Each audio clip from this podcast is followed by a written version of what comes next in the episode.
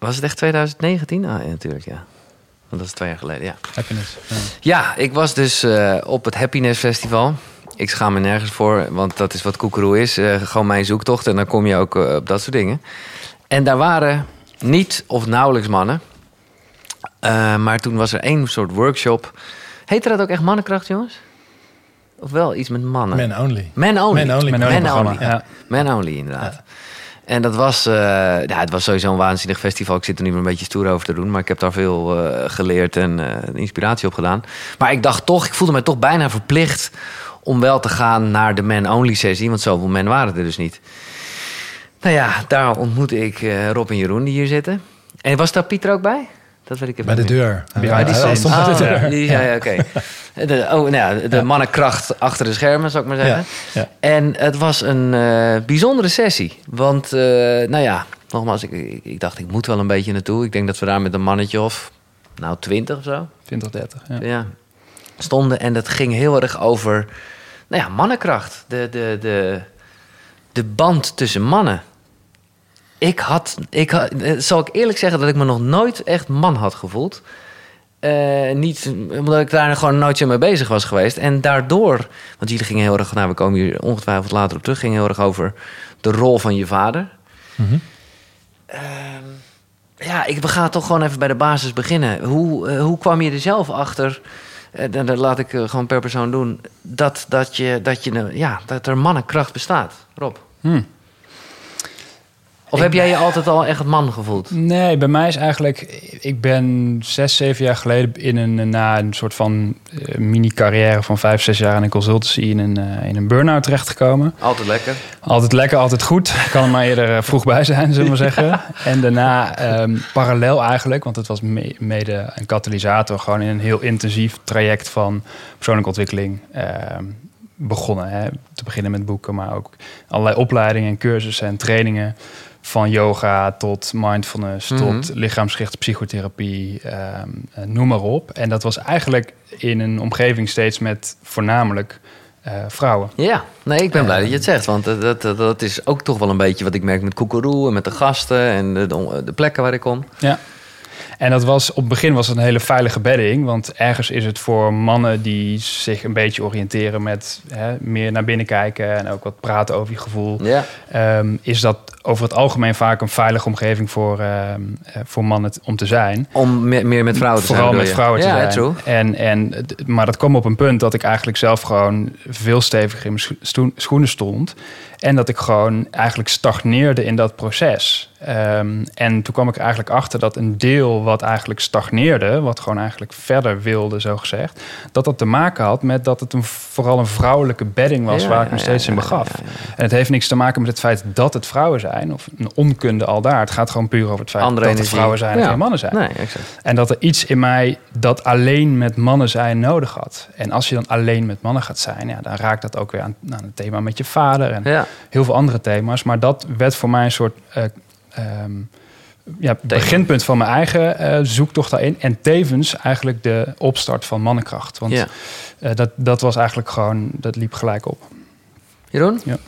Ja, nou nee.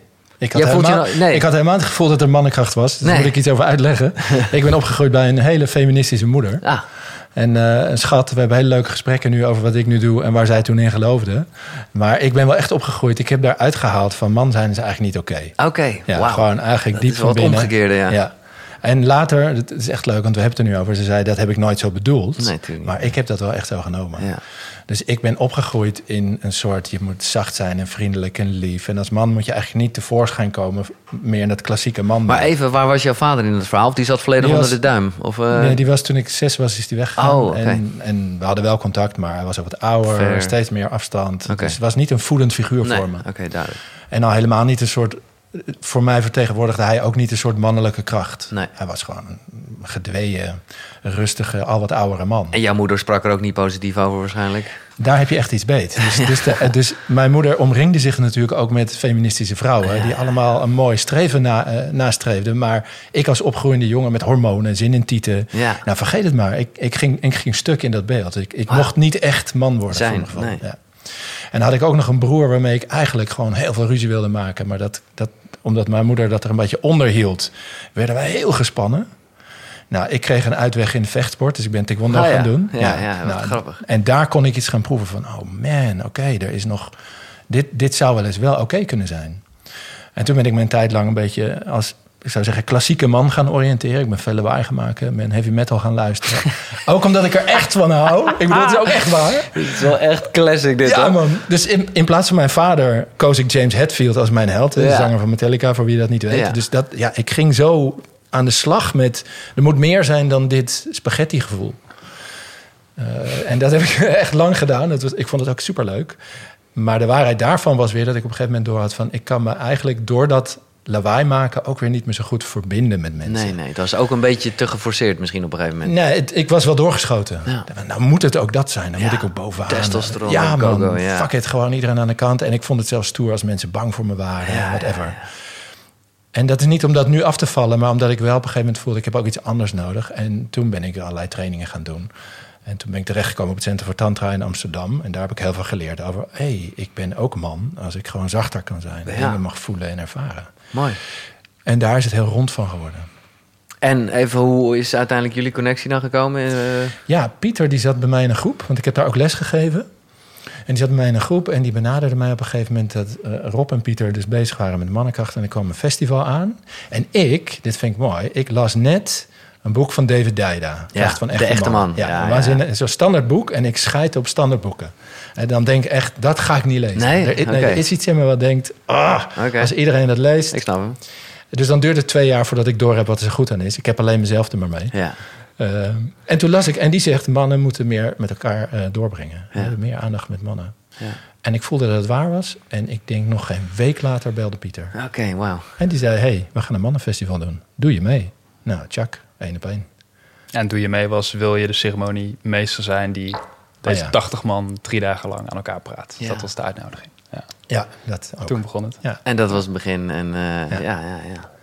En het zijn we echt steeds dichter naar elkaar toe bewogen. En, uh, Ja, en toen was een volgend keerpunt was dat we uh, door de Happiness uh, werd ik uitgenodigd voor een interview. Ja. Toen werden we uitgenodigd om het Men Only programma te doen. Toen heb ik Jeroen gevraagd, zullen we dat samen doen, die drie, drie dagen lang op het podium. En Oh, dat was echt, het, eh, dat was bijna het begin ongeveer. dat Eh, was- ook voor mij was het een geoliede machine. Ik Ja. dacht dat jullie daar al... eh, Ja. nou, we hadden ook wel goed gerepeteerd. dat ook weer wel. Maar, nee, Nou ja, vooral ja. eerlijk zijn, dat was eh, gewoon echt zijn. En, en Ja. nou ja, oké. Eh, Is, eh, is de echte man, zo heet hij toch? De echte man het boek? De kracht van echte Of de kracht van Dijden? ja. Is het ook, is het ook, staat het in je top drie? Even, eh, of niet? Van Ja, de dat boeken die weiger, ik... Dat weiger ik natuurlijk toe te, toe te geven, dat snap je. Nee, ik vond het Maar echt ik ook het wel, het heeft heel veel, die ene zin alleen al heeft Ja. eigenlijk heel veel impact op me gehad, absoluut. Ik denk wel, hoe ik het lees, is met heel veel ruimte. Dus van, het gaat niet over mannen en vrouwen, Hmm. Nee. het gaat over delen van ons. Ja. Maar hij wordt wel vaak beetgepakt alsof hij het daarover heeft. En dan kom ik in dat soort gesprekken uit met mensen en dat Hmm. vind ik niet zo interessant. Maar ik vind het heel tof dat hij het opneemt voor de verschillen tussen mannen en vrouwen. Ja. Eh, ik vind het een heel fijn boek. Ja, het heeft mij ook veel gebracht hoor. Eh, Ik moet zeggen dat Wigert eh, van de eindbazen... die gaf hem Ja. naar aanleiding van een gesprek over tantra en dingen... en, en mijn onzekerheid daarin. eh, het heeft me veel gebracht. Maar ik ben dan benieuwd, ja, we beginnen er nooit mee... maar ik, eh, we beginnen nu even met boeken. Omdat jullie boek uit is, het is Tijdman... waarover natuurlijk later veel meer. Maar eh, wat, wat is dan wel een van jouw drie boeken? Hm. Ah, leuk. Ehm, ja, ik eh, hou heel erg van boeken die het verhaal als het ware omdraaien. Ja, dus dan heb je een kijk met z'n allen op iets en dan gaat iemand dus op een andere manier kijken. En een van de boeken eh, die ik tof vind, het gaat over onze seksualiteit. En dat heet Sex at Dawn. Oké. En dat boek dat gaat eigenlijk een beetje af van het verhaal van het mannetje is de jager en het vrouwtje laat zich nemen. En dat is in de dierenwereld altijd zo en bla bla bla. Mhm. Er gaat allerlei wetenschappelijk onderzoek achterna waarin het anders in elkaar steekt. Waarbij eigenlijk de vrouw gewoon de baas blijkt. Of zeg ik- Waarbij eigenlijk het begrip de baas wegvalt. Oké, beter en nog. dat is dus veel interessanter. Ja, maar dan heb je het al bijna over tantra. Want dan wordt er niet genomen, dan wordt er... Ja, maar dan heb, je het over, dan heb je het over tante, maar je hebt het ook over een hele andere maatschappij. Je hebt Ja. het ook over ons boek. Je hebt het misschien wel over alles waar we het hier over hebben. Over Mhm. een soort oud paradigma waarin iemand Ja. de baas moet zijn, bovenaan ja, moet nee, staan. precies. We beginnen gelijk met de kern. Dit is top. Ja, en daar gaat man zijn natuurlijk, hè, voor je het weet is Ja. het beeld over man zijn ook dat. Je moet Exact. bovenaan, je moet de vrouw Ja. nemen, Ja. bla bla bla. Ja. Dat is allemaal hetzelfde verhaal. En dit boek draait het om. En die gaat bijvoorbeeld op onderzoek bij de bonobo-apen. Ja. En dat is een variant van de chimpansee. Tenminste, dat dachten we een tijd. Maar het is echt een eigen soort. Die doen dingen heel anders. En het boek bewijst niks, maar gooit wel open van... hey, zit het nou zo als wij denken? Maar doe nog even een, een, een soort gek... Nee, bijvoorbeeld... ehm, dus het idee dat de, dat de mannetjes bovenaan staan... is daar inderdaad echt niet waar. De vrouwtjes nemen ook hun seksualiteit. Claimen gewoon hun seksualiteit. En daarmee zijn ze dan geen eh promiscu iemand... wat Nee. wij veroordelen. ja, Maar het precies. is gewoon een sociale structuur. Ja. Dus zij, zij lossen ook dingen op via seksualiteit... waardoor het gewoon easy blijft. Ja. En de mannetjes daar, durven daarin mee te gaan. Dus die zijn niet de baas, die zijn Nee. niet, de- niemand is de baas. Het is gewoon een veel andere cohesie, een heel andere sociale structuur. Ja, ik vind dat geweldig om te lezen. Want Maar is het ook zo... open. Want nu schets jij een beeld alsof, alsof eh, als je het omkeert, dan is er nog steeds... Of is het gewoon, het kan de man zijn, het kan de vrouw zijn? Ja. Dat laatste. Ja, nee, Ja, precies. dus dat is echt... En daar moet gewoon contact over zijn om te kijken wat er past op dat moment. Er zijn geen vaste rollen. Nee. Ja, Nou, fantastisch boek. ja. Nu al, eh, nu al ga ik hem bestellen. ja. Eh, dat kan ook gewoon via koekeroe.nl slash boekenkast. Nou ja, laat ik gewoon even om en om doen. Want we krijgen nogal een hoeveelheid boeken met twee gasten. Eh, Rob? Poeh, meteen. Ja, we gaan even die boeken afwerken. En dan gaan we het over jullie boeken hebben. Maar ik vind het... eh, want het zegt ook heel veel, tenminste, die merk ik nu al... over nou ja, waar jullie vandaan komen en waar jullie voor staan. Ja. Ja, ik, ik kan een hele hoop boeken noemen. Eh, degene die ik in ieder geval wilde gaan noemen. ehm, maar dat is helemaal niet in lijn met het straatje Oké. waar we het niet over hebben. Dat is, ehm, eh, ik heb even goed gekeken naar de, naar de, de boekenkast. Oh, Oké, jij eh, wil ik- ook echt per se iets nieuws. Dat hoeft niet hoor. ik maar, denk het wel. En, ik, en ik volg je po- podcast redelijk intensief. Dus ik heb ook een inschatting gemaakt van wat, wat oké. nu nog. Ja? Ehm, en dat is een van de beste boeken die ik zelf heb gelezen afgelopen jaar. Of eigenlijk gewoon een hele ervaring is. En dat is het boek Can't Hurt Me. Can't hurt me. ehm, van David Goggins. En dat, ehm, dan moet je eigenlijk niet het boek gaan lezen, maar het audioboek. Oh, dat vind ik dat is het eh, eerste en het enige audioboek tot nu toe... wat door hem en een, een inspreker is, is zeg Ja? maar ingesproken.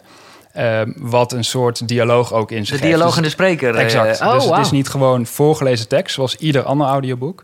Maar er vindt een heel gesprek in plaats tussen de En voorlezer. is die ook, weet jij dat toevallig gewoon op Storytel? eh? Ja. Oké dan. En hij, hij heeft als bijnaam The Hardest Man Alive. En hij is een zwarte man, heel gespierd. eh, heeft zeg maar een miljoen plus volgers op Instagram, maar volgt dan nul mensen.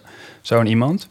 En ehm, hij heeft gewoon een hele, hele, hele, hele ehm, getraumatiseerde jeugd achter de rug. En is, ehm, is gewoon ergens men- mental toughness gaat het over. En dat raakt ook heel erg aan, wel aan dat oude alfa-beeld natuurlijk, wat, dat, wat hij heel erg oproept. Maar daar gaat het mij vooral niet zozeer om. Het is gewoon de hele ervaring van dat boek en, en waar hij allemaal doorheen gaat. Ik ben de laatste jaren gewoon heel erg getrokken naar boeken die, waarbij je echt de auteur als mens, Mhm. als bezield iemand, Ja. zeg maar, ontmoet Met de en hoort en en, luistert. alles. Ja. Ja. Maar wat heeft het jou persoonlijk... Het is gewoon vermaak. Ik heb al zoveel boeken gelezen. Nee, ja, ik, heb, ik heb zoveel boeken, ook hele spirituele boeken gelezen. Eh, cursus in wonderen, Ja. eh, maskermaker. Ja, wacht, dan zit je nou heel snel al je boeken te droppen. Je mag er nog twee hierna, hè? Ja, maar dat is ook een beetje een deel van mijn, van mijn opleiding en achtergrond. En daar heeft zo'n soort van vier jaar bol van gestaan. En Ja. nu, nu beweeg ik ook een beetje meer naar, naar biohacking en dat Ja, soort ja, ja, verhalen. En de verborgen kracht van Rich Roll zou je denk ik ook fantastisch vinden. Dat is een- dit, jou gooit boek 2 er nu in, begrijp ik, laat dat mijn boek 2 zijn. Dus dat, de ondertitel is eh, hoe ik op mijn 40ste de fitste man eh, Oh, ter dit, wereld dit werd. spreekt mij aan, hè? Dit is gewoon een gast met, een, met ook een geschiedenis van, van eh, verslaving en, en Mhm. blowen, slecht voor jezelf Ja. zorgen. En die gewoon het roer drastisch omgooide.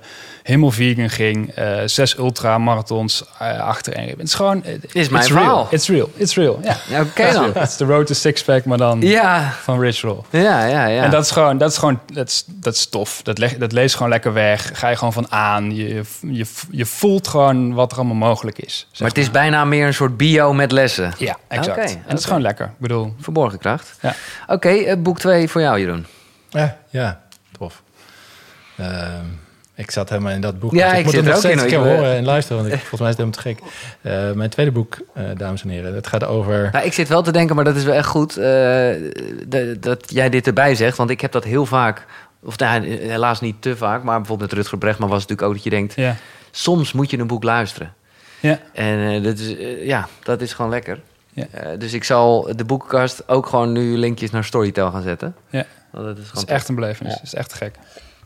Sorry, inmiddels heb je nagedacht. Je- geeft helemaal niks, ik ben er weer. Ehm, ik heb een boek gelezen wat eigenlijk heel gaat over eh, een blinde vlek die ik had. En ik heb het deels als vermaak gelezen, maar ik heb er ook veel uitgeleerd terwijl ik het niet zo door had. Het heet Stamped. Stamped. Stamped, ja. Het is een boek uit Amerika. En eh, het is eigenlijk een heel mooi herschreven, min of meer wetenschappelijk sociale studie over de- hoe zwarte mensen in Amerika zijn weggezet eeuwenlang. Oké. Eh, en ik kwam er eigenlijk op omdat ik gewoon zelf die manbeelden ook blijf ontwikkelen. En ik voelde, eh, kijken, wat speelt er nou eigenlijk allemaal? En ik kwam er eigenlijk op dat ik beelden over andere gekleurde mensen, Mhm. dat had ik gewoon niet in mijn vizier. Nee. En dit boek kreeg ik via, via, via mijn vrouw volgens mij. En het leest waanzinnig lekker weg. Je hebt het Ja. zo uit. Ja. En je blijft echt over met een soort... Oké, wacht even. Dit moet ik in de gaten gaan houden. En het is gewoon lekker geschreven. Dus ik dacht even, ah, die gast die kan echt schrijven. En het, en het zette mij weer even, wat ik, wat ik tof vind, echt op het andere been. Van, ik heb gewoon niet opgelet. Ik Nee. weet iets niet wat relevant is. Maar dat is wel grappig inderdaad. Als je zelf bij een bepaald onderwerp hebt geconstateerd... hey, ik heb dit altijd door een verkeerde bril gezien... of in ieder geval door een gekleurde bril, eh, Ja, een bepaalde eh, kant op. Een witte bril in dit geval. Eh, ja, nee, precies. Maar dat is dus, geldt ook voor mannen. en dat, dat, dat, dat je dan ineens realiseert... ja, maar ja, goed, dat is gewoon wie we zijn. Zoals we zijn opgebouwd. Of dat, ja, maar dat is zo vaak ja, gekleurd en niet waar. Of ja, anders ja, in nee, ieder maar geval. de hele tijd tot onze dood volgens mij. Maar het gaat erom of je geïnteresseerd bent in Exact. welke bril je op hebt. Ja. En of je erover durft te gaan kijken. Hmm. En kan je iets, ja, dat is misschien moeilijk in dit geval, maar eh, een iets specifieker voorbeeld uit dit boek? Nee, ik begreep bijvoorbeeld de, de Zwarte Piet discussie veel beter. Nee, oké, dat dat is ja, heel ja. plat misschien, maar ik, Nee, ja, een deel van me dacht nog wel... jeetje, is dat zo gevoelig? Zo van, als het niet fout bedoeld is, dan is het er niet fout. Nee, dat dacht ik niet. Want Nee, ik, zie wel, als het mensen kwetst, dan is het belangrijk om daarnaar te luisteren. Maar ik kon me nog niet verplaatsen in waarom dat zo gevoelig was. Hmm. En na dit boek dacht ik wel, ja, hè, hè. Natuurlijk pik je dat niet. Jongens, wat een goede boeken allemaal. Ik, ik- ja, oké. Alle twee nog eentje.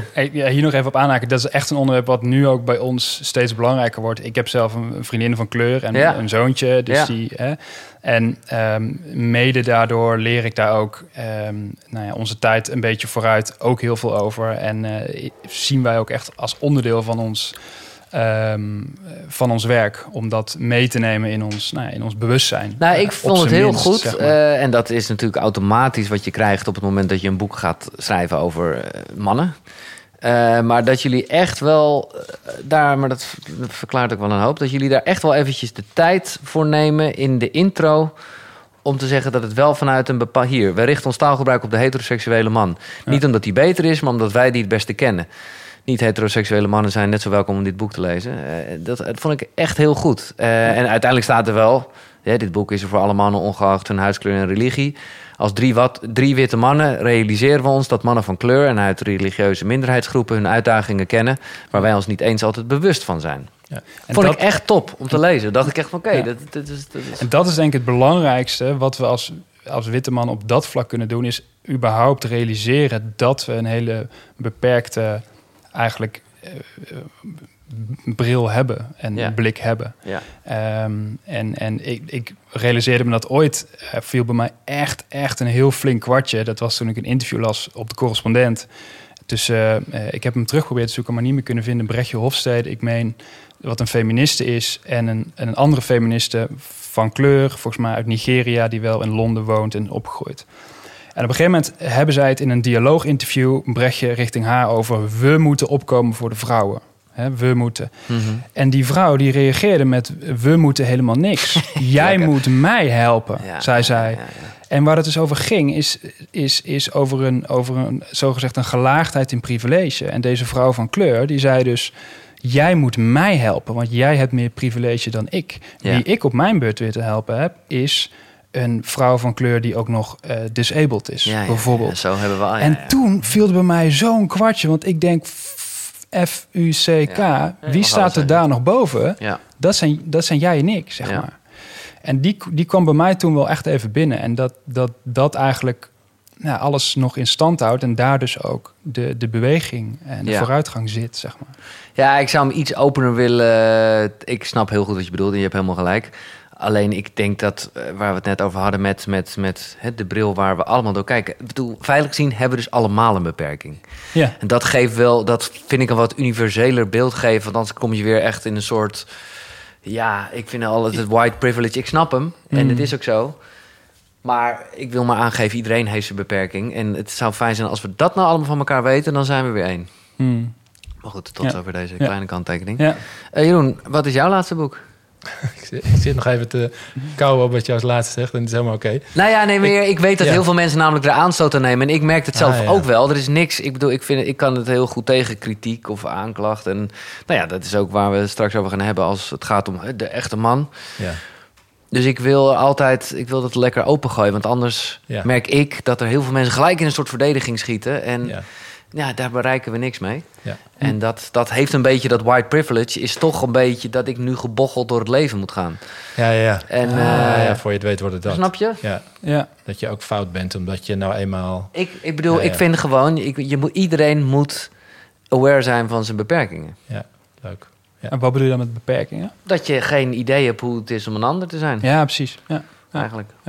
Mooi gezegd. Ja, Ja. ja. ja, mooi Oh, gezegd. Ja, Eh, Jeroen, ja oké. Nou, mijn derde boek, dat is wel een beetje... Omdat, dat komt echt uit een soort hobby van me voort. Dat ik echt af en toe helemaal ergens in wil duiken. Dan Ja. wil ik echt alles van weten. Dus dan lees ik ook rare meesters en oude geschriften. nou, oké, eh, toch? Ehm, en dan kom ik op een boek van een, een boeddhistische, een, een niet geheel onomstreden leraar die naar Amerika is getrokken in de jaren 70 en daar veel voor het Tibetaans boeddhisme heeft gedaan. Chokma- Chogyam Trungpa. Eh, eh, wonderlijke figuur. Maar, het wat- blijkt toch omstreden met allerlei MeToo-achtige dingen? Nee, of, eh, nee oh, maar hij was wel flink aan het dranken bijvoorbeeld. Oh. Dus je kunt je wel iets, de- en dan gaan wij altijd denken, wat is het dan voor leraar? Maar ik Nee, vind ja. zijn boek, als ik een boek van hem opensla... Als je er iets van leert, dan is een leraar, nee, ja? ik, het is nog meer. Als ik een boek van hem opensla, dan voel ik echt zijn hart er doorheen. Nou, Oké dan. Ik ben ontroerd. Ik heb echt het gevoel dat hij mij over zijn graf heen, nou, hij is lang dood, Mhm. nog iets echt uitlegt. Nou, het past ook heel erg bij die boeddhisten. Maar ik ben niet een boeddhist en daar niet van, maar ik vind het heel krachtig. En waar hij een heel mooi toegankelijk boek over heeft geschreven. En dat vond ik wel leuk om hiermee naartoe toe te nemen. Dat gaat ook over, let op, in al je ontwikkelingen, wat je ook doet, hoe goed je het ook bedoelt, daar kijkt altijd de kracht mee die we het ego noemen, Mm. die, we, die ons probeert te, te grijpen. En, Ja. en, en hij, neemt, en hij maakt, neemt je daar heel mild op mee. Van, hé, hey, doe het allemaal, maar maak van jezelf niet een verbeterproject. Nee, Doe die dingen niet, en daar hebben we het in ons boek ook over, niet omdat je nu een Nee. sukkel zou zijn. nee. En doe het omdat Zo je je eruit dit gaat. zegt. Ja. Zo mooi dat je dit zegt. En, en, en, en ja, jouw programma, Road to Sixpack, wij hebben ook een, een, een hoofdstuk dat heet Sixpack, Sixpack of sixpack, ja. ja. En dat gaat alleen maar hierover. Van, Ja. Ga je naar de sportschool omdat je denkt... als Nee, ik geen sixpack heb, ben, je, ben ik die sukkel en tel ik niet mee? Ik zal het nooit meer zo noemen hoor. Maar dat Nee, is nee, gewoon inzicht. eh maakt het niet uit. Ja. Maar ik, eh, wat ik vooral, maar dat is een wat ander, ander iets dan jij bedoelt. Maar dat je gewoon heel erg. Dat je dan zo gefocust bent op het resultaat. Terwijl Ja. daar gaat het niet om. Het Ja. gaat gewoon om dat je methodes aanpast met uiteindelijk misschien wel een sixpack als resultaat. Maar gaan voor die sixpack is, ja, is gewoon niet Nou, en de manier. identificatie met het Dat resultaat. ook nog dus keer. Ja, ja, dus ja, dat heb ja, je dan ja. nodig om je goed te voelen over jezelf. Om jezelf Nee, het grote ding waar ons boek ook over gaat is de als-dan. Ja. Eh, Als, ik, nou dan- maar ja, dit, ja, ja. dan ben ik een echte man. Om even in onze termen te vertellen. Ja. Maar je kan het op alles loslaten. Ja. En wat Tronkpa doet, is die neemt je daar heel liefdevol door mee. En die laat je echt voelen van... hé hey man, maar in de kern ben je volmaakt. Is het oké? En, dat is kan- precies, zeg ik nog maar eventjes, wellicht aan overvloeden. Maar ik, ik speel hier heel vaak mee. Juist omdat ik er zelf heel erg mee bezig ben. Ja. En, en zelfontwikkeling aan zich gaat bijna uit van het feit dat je niet goed genoeg zou zijn. Maar dat geloof ik dus niet. Goed, Omdat koekeroe, Ja. dat Ja. staat juist over hè, de goeroe die in je zit. Ja. Het, het zit allemaal in ons. Ja. Je hebt alleen soms wel hulp nodig, of tools, of hoe je het ook wil zeggen, Ja.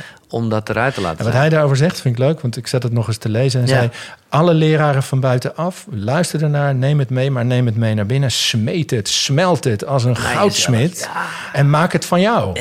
En dan krijgt het zijn werking. Alleen als jij voelt, ah, maar dit deel ervan is voor mij relevant. En dat is, dat is volgens mij ook hoe Dit is niet wat je moet doen, wat je kan doen. Ja. Ja. Hoe heet dit boek?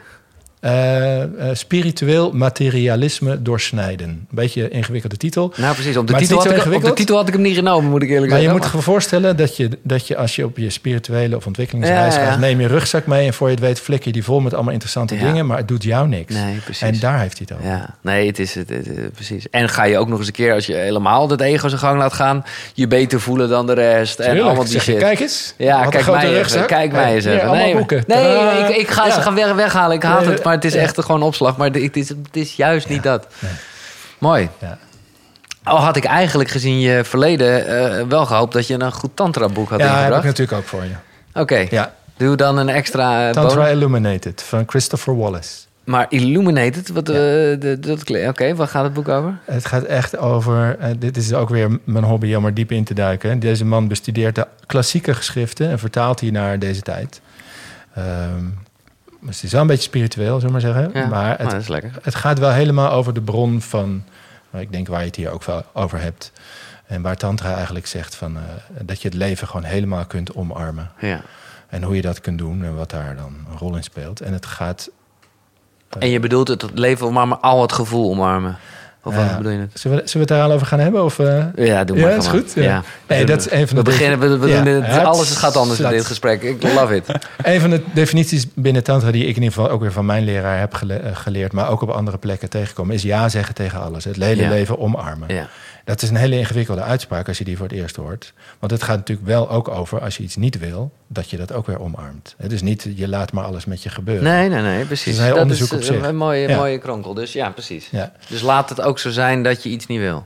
ja, dus waar dat boek over gaat en waar Tantra voor mij überhaupt over gaat, is dat je het leven leeft voorbij de concepten Ja. over wie je zou moeten zijn. Ja. Nou, ook weer ons boek, by the way. Maar dat je echt het leven op je laat werken. Dus als iets je verdrietig maakt, Ja. dat je niet denkt... dat hoort niet bij mij, want ik Nee. ben een man... of ik Nee. doe dat niet, of whatever. Ik ben gewoon verdrietig nu. En hoe is dat eigenlijk voor me? Maar ook als ik boos ben, en Ja. ook nou, al die dingen. Ja. En, en dat is het omarmen van het leven, voor mijn gevoel. En dat is tantra.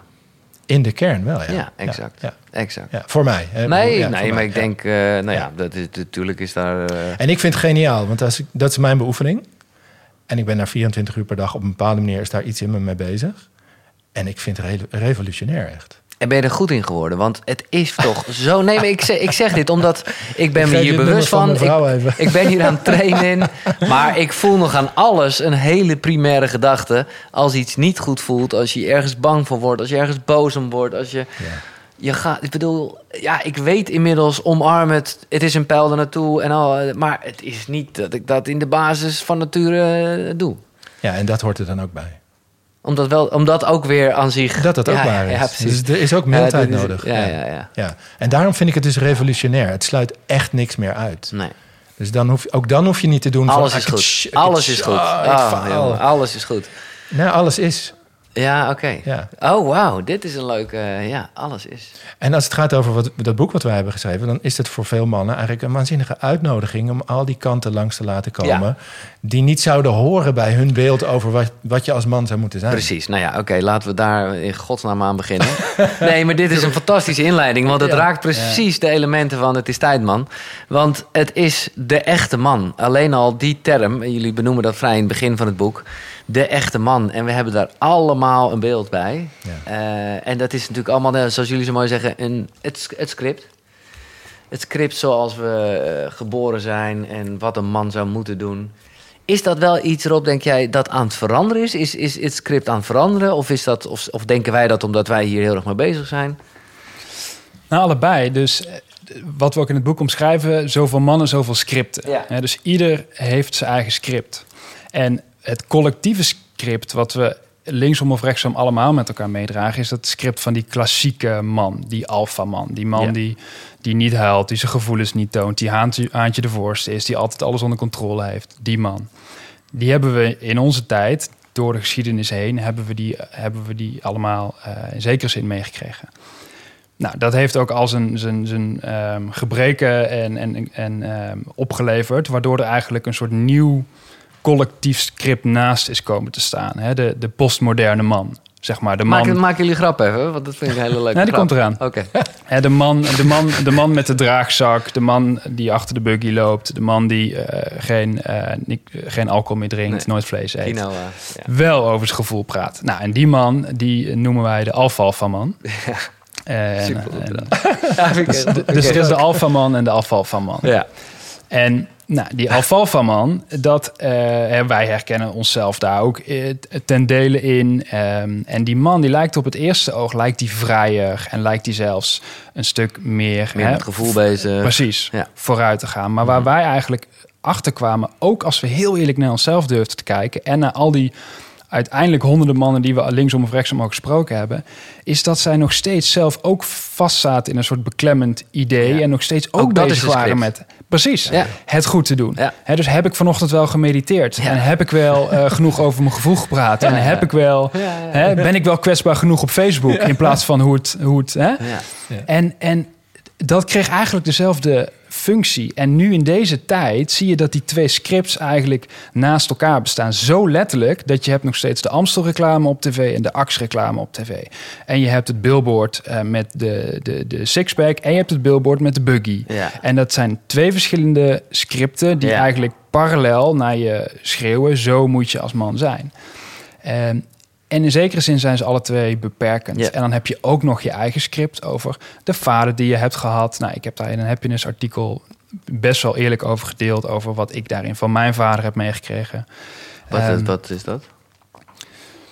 nou, mijn vader ehm, is een hele, hele lieve man, maar die, eh, die ook zijn, zijn, eh, zijn liefde toont vooral door dingen voor mij te doen. Ehm, en die in zekere zin er altijd was, maar op een ander niveau er ook nooit was. Nee. Eigenlijk emotioneel en Nee. niet was. Precies.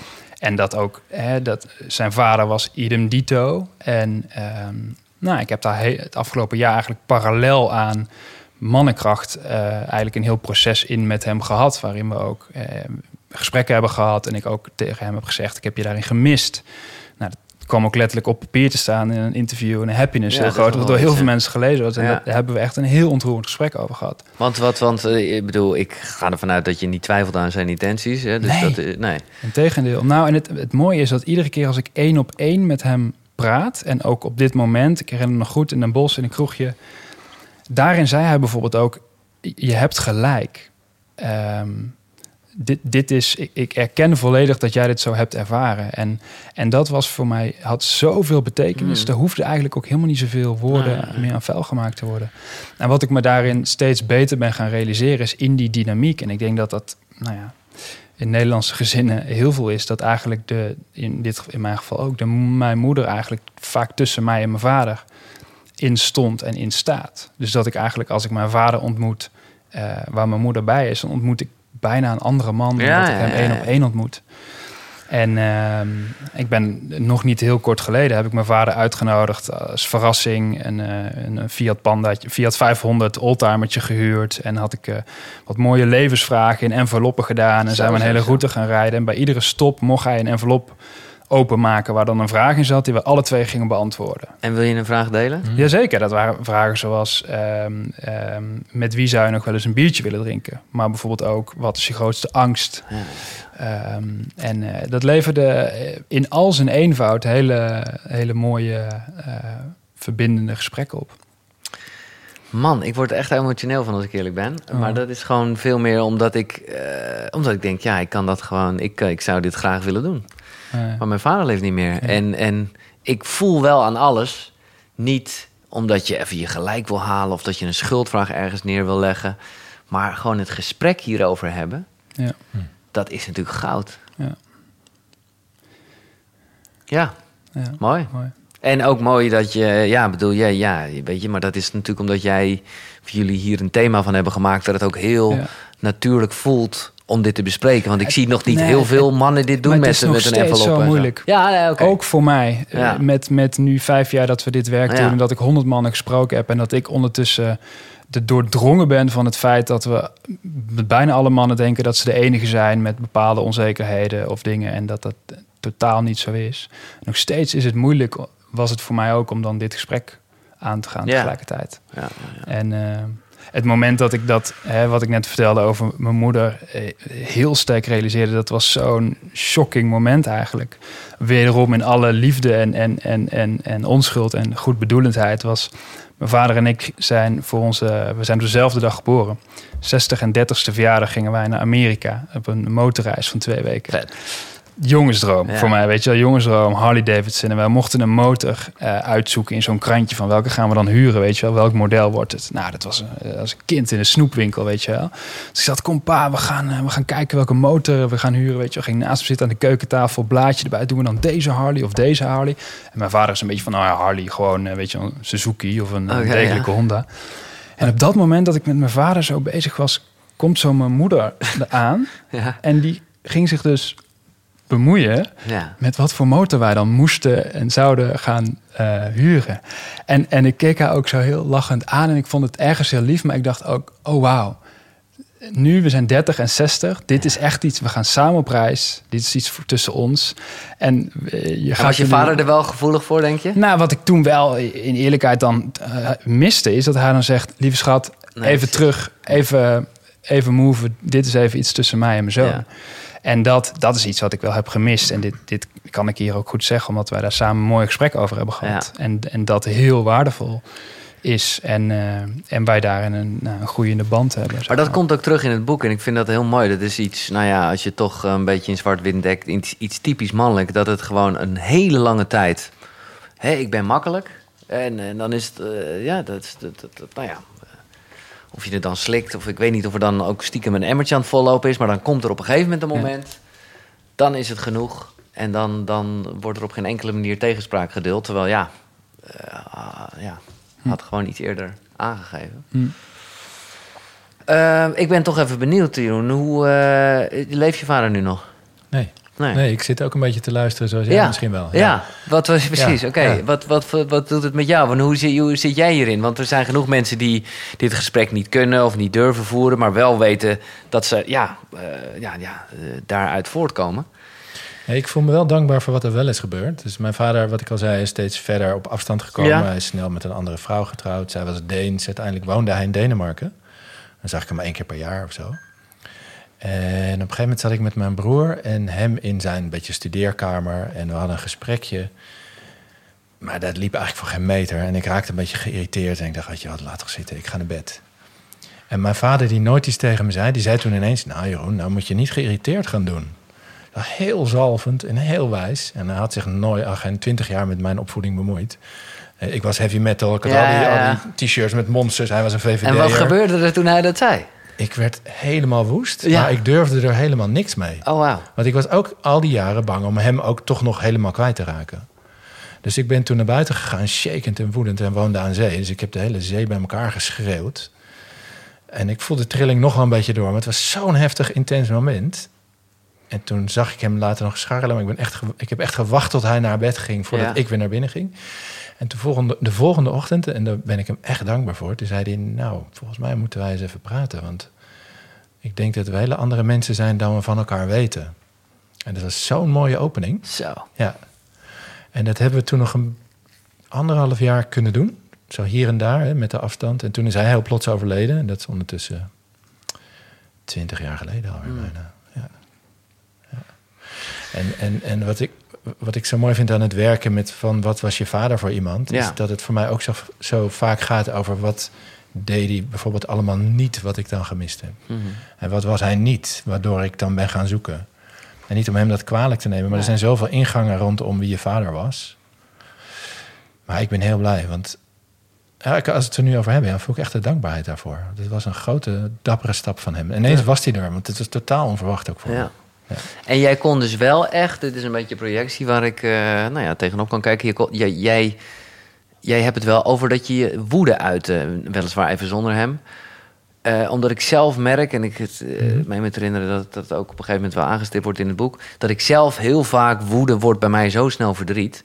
Dat ik gewoon Oh. echt bijna, nou ja, jaloers is niet echt een emotie die ik ken, maar in ieder geval kan opkijken tegen mensen die echt boos kunnen zijn. Ja, ja. Ik weet dat recent, als je dit hoort is het misschien heel oud, maar nou, dat valt mee. Maar een, een filmpje was met Tom Cruise die heel boos werd op zijn set. Dus hij begon echt te schreeuwen als een malle. Ja. En ik zat er echt naar te luisteren. Ik dacht alleen maar, wauw, wat een gast. Omdat ik ook wist... En waarschijnlijk gingen ze daarna gewoon weer door met de opname. Was hij het kwijt, hij had zijn ding gezegd. Ja, het is gewoon meer iets dat ik dat... eh, ja, ik, ik, kan, ik kan Ken je dat helemaal niet? Dat kan- je gewoon zo geraakt wordt Nee. dat je gewoon helemaal uit de pan flipt? Nee, ja, wel. Dus, maar dan wordt het, het wordt altijd... Ja, misschien is dat eh, toch meer eh, een vrouwending slash vrouwenenergie. Dat heel snel, bij of heel snel, gewoon bijna automatisch. En ik weet dat het een hele andere emotie is. Ja. Ik heb dat heel erg in Qigong geleerd qua ademhaling en zo. Eh, dat, eh, nou ja, dat boosheid dus heel snel Ja, verdriet wordt. Wat ja. echt niet goed is, want dat is iets heel anders. ja, het is wel een defensie tegen echt je boosheid voelen. Ja, Verdrietig dat is worden. het. Ja, exact. je ziet exact. het veel bij vrouwen, maar dat is wat het is. ook. ja. En dus ik zou geïnteresseerd raken als dit een andere setting was om met je kijken van wat, waarom word je niet gewoon boos? Nee, Wat- ja, wat, wat, wat, wat, waar was, wat was er zo verkeerd aan boos worden? Vroeger bijvoorbeeld. ja. Maar ik weet wel dat ik het dus niet durfde in eerste instantie waar mijn vader bij Nee. was. Nee. Dus voor mij voelde ik daar ook, dat is te link. Ik, eh, dat ga ik niet doen. En ondertussen ben ik er vrij goed in geworden. Maar ik moet me wel veilig voelen. Voor mij, als ik het durf, is eigenlijk een goed teken. Want dan vertrouw ik de relatie. Maar dat is het sowieso. Ja. Ik bedoel, boos zijn is precies. Dat is, eh, Dit is eh, niet alleen voor jezelf opkomen, maar het is ook bijna respectvol naar eh, degene op wie je boos bent. Eigenlijk wel, ja. Want Ja. Stel dat je heel erg boos op me zou worden, of wij worden heel boos op elkaar en we, we weten dat niet van elkaar. Ja, dat doet iets heel raars in je contact. Ja, je ja, moet er ergens tevoorschijn moet komen. eruit, ja. Maar het is wel een hele tocht trouwens, om dat goed te kunnen. hè. Dus niet de ander helemaal uit te kafferen, maar echt op te nemen voor je boosheid. Ja, Dat is nog iets heel anders. Ik denk dat veel mensen wegblijven daar omdat ze bang zijn dat ze de boel gaan slopen. Bijvoorbeeld. Dat ze gewoon niet weten hoe je dat gezond kunt doen. nee, maar dan is het precies, ik wil het zeggen, dan is het gewoon paniek, of hoe zeg je dat? Dan is het, dan is het Ja, destructief, agressie, Ja, ja, eh, ja. whatever. Ja. Maar als het gaat over. Hè, we hebben het nu eigenlijk heel erg over. Het boek is opgedeeld in drie delen. Heel fijn eh, om te lezen. We zitten nu nog eventjes. eh, nou ja, heel eh, vol, op volgorde in het eerste deel. Mhm. Welcome to the jungle heet het. Lekker, lekker mannelijk. Waarin, nou ja, de, de echte man, de alfa of alfafa man en zo. Maar dan gaat het ook heel erg over die authentieke man. Wat inmiddels is het woord authentiek ook een beetje hol geworden. Ja. Maar dat, ik moet eraan denken, omdat dat, als je echt authentiek boos bent, dan, ga je niet met, dan hoef je niks stuk te slaan, namelijk. Nee, Dan zeg je gewoon wat je dwars zit. ja, ja. Dan gaat het ook niet over de ander stuk maken, Nee. maar het opnemen voor dit is niet in de haak voor me, jongens. Nee. Er moet hier iets gebeuren. Ja, ja, Ja. Laten we naar het tweede deel gaan eh, van jullie boek. Dat heet Into the Wild. Eh, hè, dus van Welcome to the Jungle naar Into the Wild. Dan gaat het over, nou ja, ook een beetje de verschillende soorten mannen er zijn. De verschillende rollen die je altijd wel hebt. Dat lijkt me ook iets, maar dat weet ik niet, het is een vraag. Wat ook heel natuurlijk is, toch? Dat je een rol hebt op je werk, een rol hebt thuis, een rol in je... eh, Nou, ik zou zeggen nee. Dat dat niet, niet Jeroen zei ja, dus ik, ben, ik voel hier spanning. Nee, dat mag, dat mag, dat mag. nee, waar het boek over gaat, waar deel 2 over gaat, zijn spanningsvelden. Dus Ja. die je als man kan ervaren. Ja. En hè, ik noem er even een aantal uit mijn hoofd. Klaarkomen of knuffelen. Maar hè, zet je je carrière op één of zet je je partner op één. Ehm, hoe belangrijk is geld verdienen in je leven? Ehm, eh, eh, totaal alles voor je gezondheid en je lichaam en alles erop en eraan. Of ook eens een keer lekker eh, een wijntje en een... hè? Precies. Dat zijn allemaal spanningsvelden die we heel alledaags kunnen, kunnen beleven als man. En ehm, de, de vraag daarin is denk ik of je, het, of je je daarin plaatst met als achterhoofd hoe het zou moeten. Hoe jou denkt dat Ja. het zou moeten.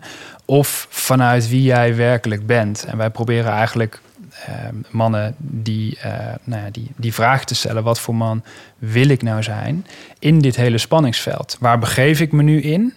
Waar ik waarschijnlijk terecht ben gekomen door aangeleerde shit, door mijn script, Ja. door eh, mezelf een houding te geven, door, door eh, onzekerheden te verbloemen, noem maar op. Maar waar wil ik eigenlijk? Wie ben ik eigenlijk zelf? Echt nu. Echt in plaats nu, van, als, eh, als authentieke man. Ja, hoe, ja, hoe leeg dat woord soms ook mag Nou ja. klinken, maar los van die, eh, los van die scripts. Ja. Ja. Maar het neemt niet weg, dat is, eh, maar ik snap ook wat jij zegt, maar het neemt niet weg dat het heel natuurlijk is, denk ik. Maar nogmaals, het is een vraag, ik Mhm. worstel daar zelf een beetje mee, dat je verschillende rollen speelt in het leven. En dat daar toch ook een andere dynamiek. bij- Ik heb daar vroeger, moet ik eerlijk zeggen, heel veel problemen mee gehad. Dat, dat, ik heb dat was verteld hier. Dat is de reden waarom ik mijn verjaardag nooit eh, wilde vieren. Omdat ik gewoon, ja, ik was op de scouting echt een ja. andere Giel dan op ballet. En dan op voetbal en op school en in de straat. En dat waren allemaal soort cirkeltjes. Nou, is het, zegt echt bedoeld, is het, eh, eigenlijk zou je dus prima wel je verjaardag kunnen vieren, want in die end ben jij het allemaal zelf. Maar, Maar was dat behulpzaam voor je? Wat bedoel je? Was het wel? Om die verschillende rollen te hebben op verschillende plekken een andere Giel te zijn? Ja, ik, voor mij is het, is het nooit een vraag geweest. Is het ook niet, is het natuurlijk niet iets wat je bewust doet. Maar ik weet gewoon wel dat het zo was. En dat ik dus een kleine error in mijn hoofd kreeg... op het moment dat ik dacht dat die werelden samen zouden komen. Hm. En ik denk dat we het allemaal ook nog wel kennen. Ik bedoel, eh, ja, hoe vaak merk je wel niet dat als je naar familie gaat... dat je toch weer eventjes dat jongetje wordt. Of toch een, in een Ja, soort rol van vroeger. Oh, zo. Ja. Maar ja, goed, ik- wat wil jij er nog over zeggen?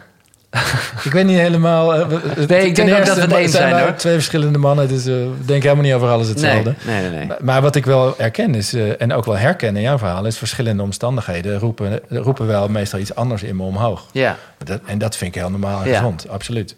Het gaat mij er weer om van, ga je dan ook helemaal daarnaar gedragen? Volgens mij is dat ook wel een beetje wat jij zegt. hè? ja nee, ik denk Ja. dat we het helemaal in zijn. hoor. Ja. Sowieso. Ehm, Maar het mag wel gebeuren. Ik hoef niet overal een soort eenduidige Jeroen tevoorschijn te toveren. Dat is ook heel onnatuurlijk. Ja, oké. Dat is ook raar.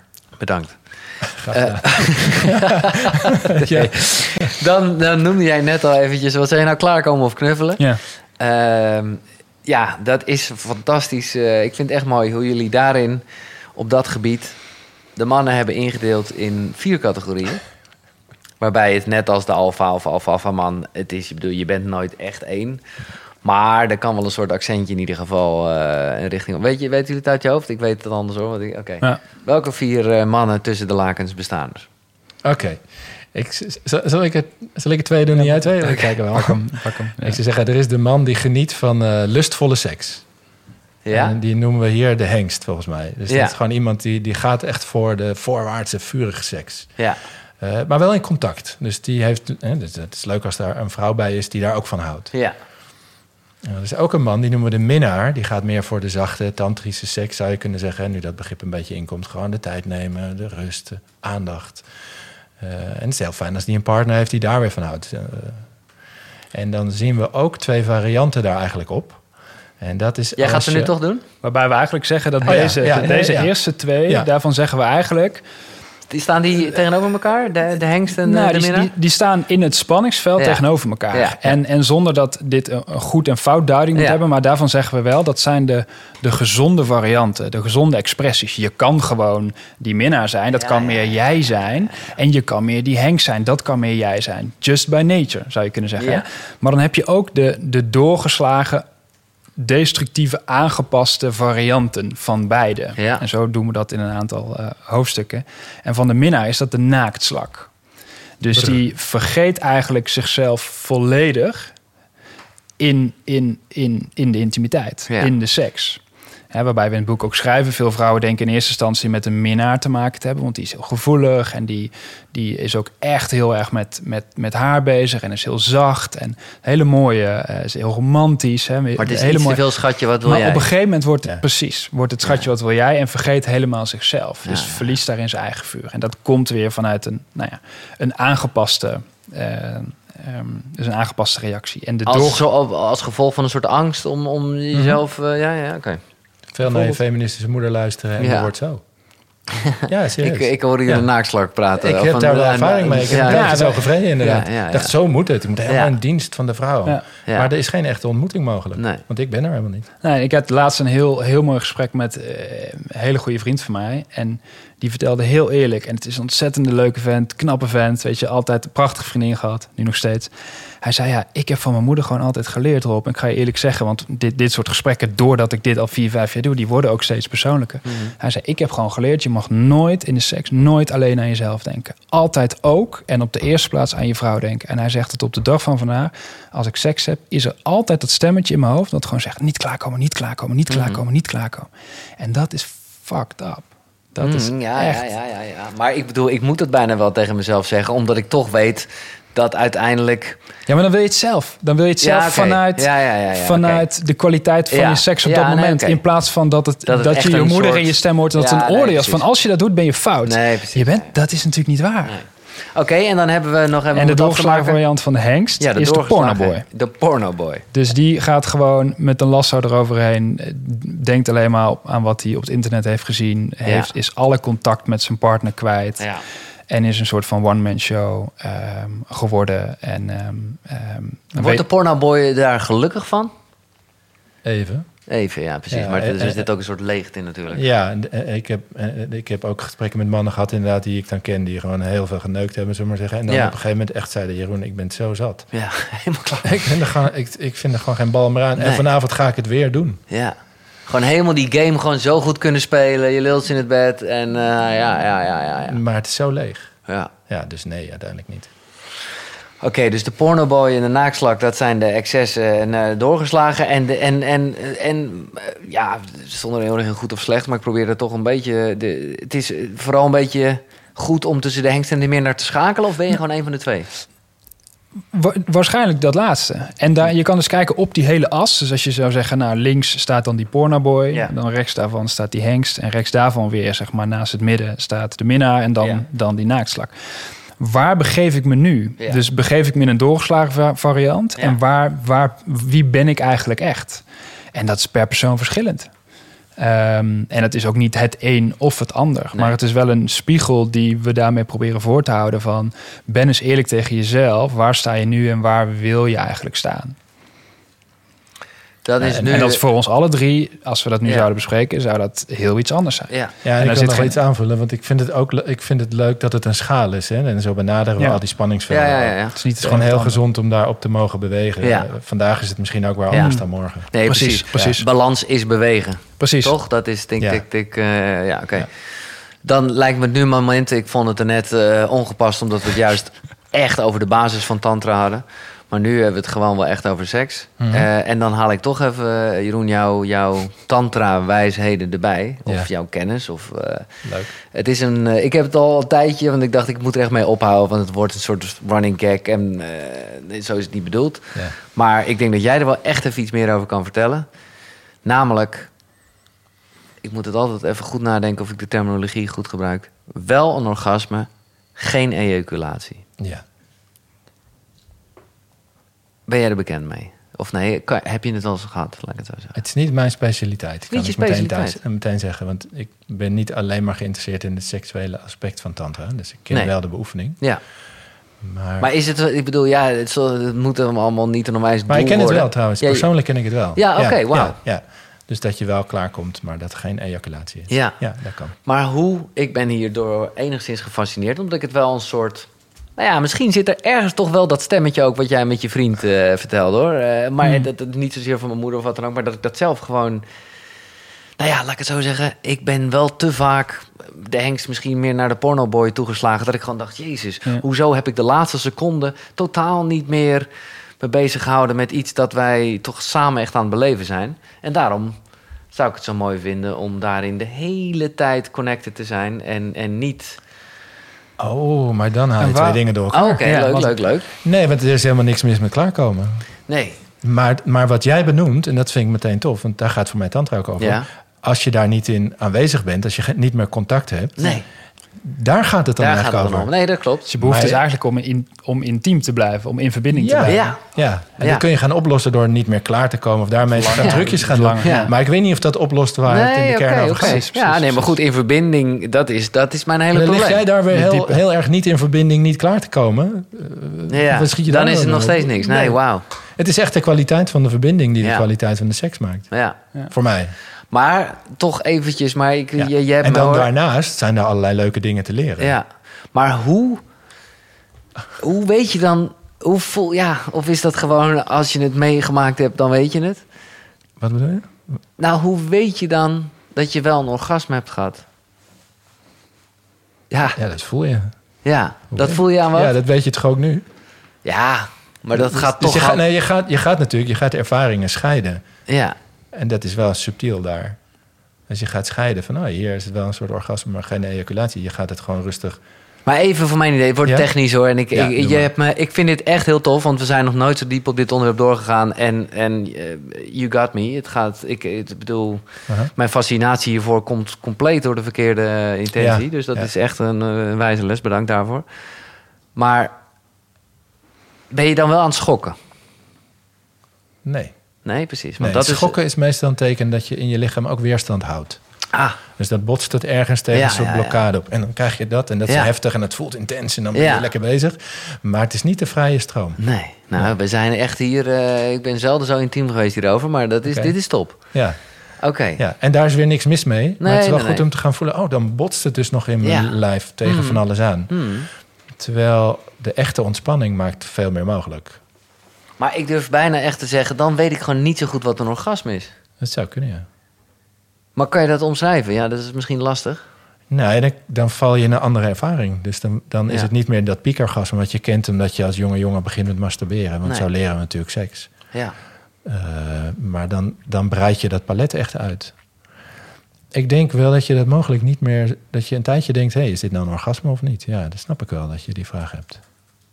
Want het voelt ook niet meer zo in een, in een, in een fleshals geduwd... nee, nee, en letterlijk nee. ook- Geen verkramping, hè? Dat is nee, natuurlijk... Nee. het gebeurt gewoon ook. Ja, maar dat is, daarom vind ik het ook, daarom heb ik het er ook over, omdat ik echt wel weet dat dit verder gaat dan mijn eigen beperking of, of eh, fascinatie. Maar eh, dat, dat natuurlijk seks, nou ja, dat, dat, daar kom je weer bij de pornoboy uit, eh, is gewoon heel vaak een verkrampt iets. Terwijl Ja. het dat natuurlijk juist per definitie niet zou moeten zijn als het een soort connectie is met iemand anders. Ja, ja en, daar, en, daar, En met jezelf dus ook. Dat is Ja. wat ik hier weer van leer. ja, en, en het verschil tussen die twee zinnen...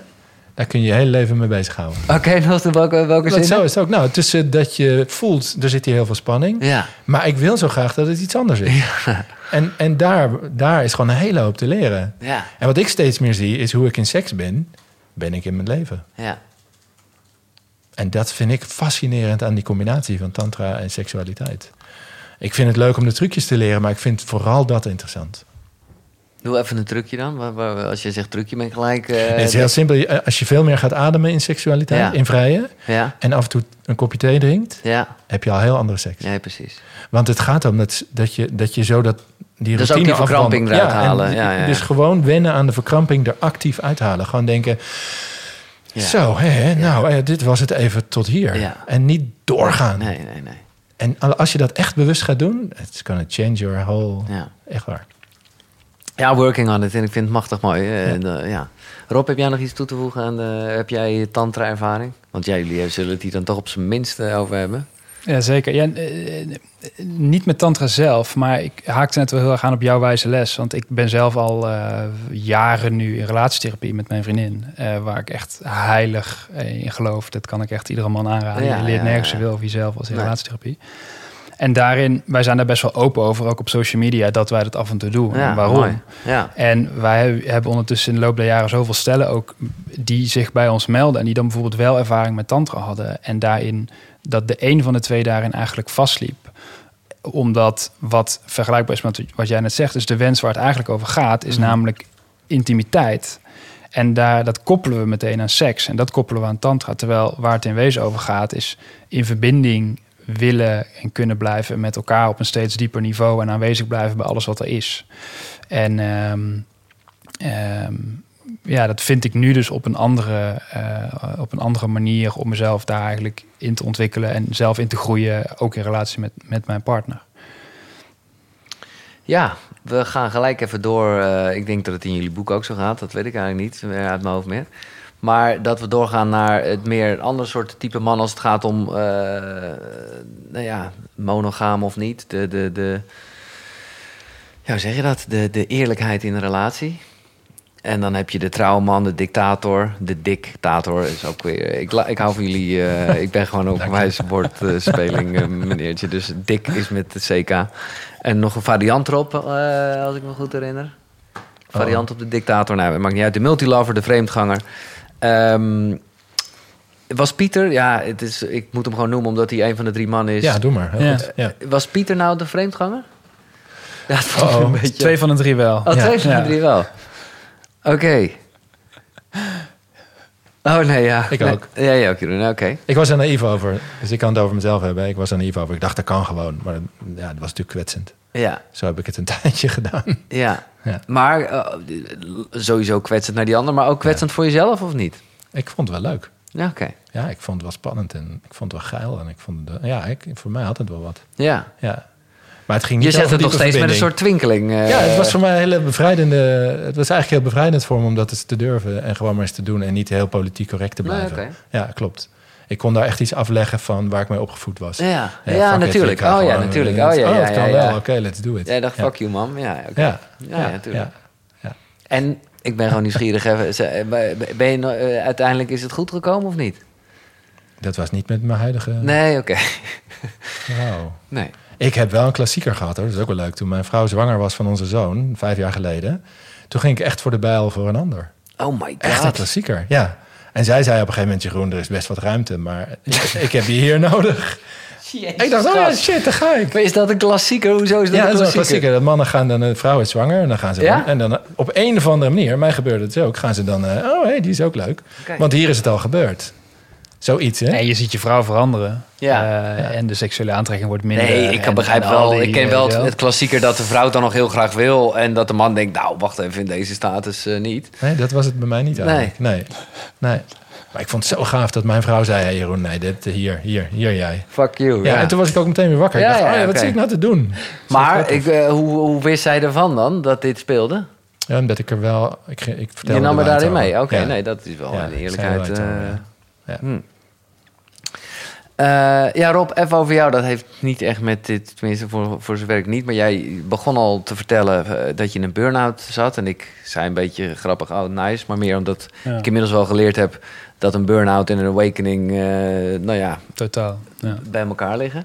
En jij hebt, en dat spreekt me aan, jij hebt ook een hoop ontdekt. Jij bent er vol ook ingegaan. Behoorlijk. Ja. En dat vind ik even leuk om even allemaal te benoemen.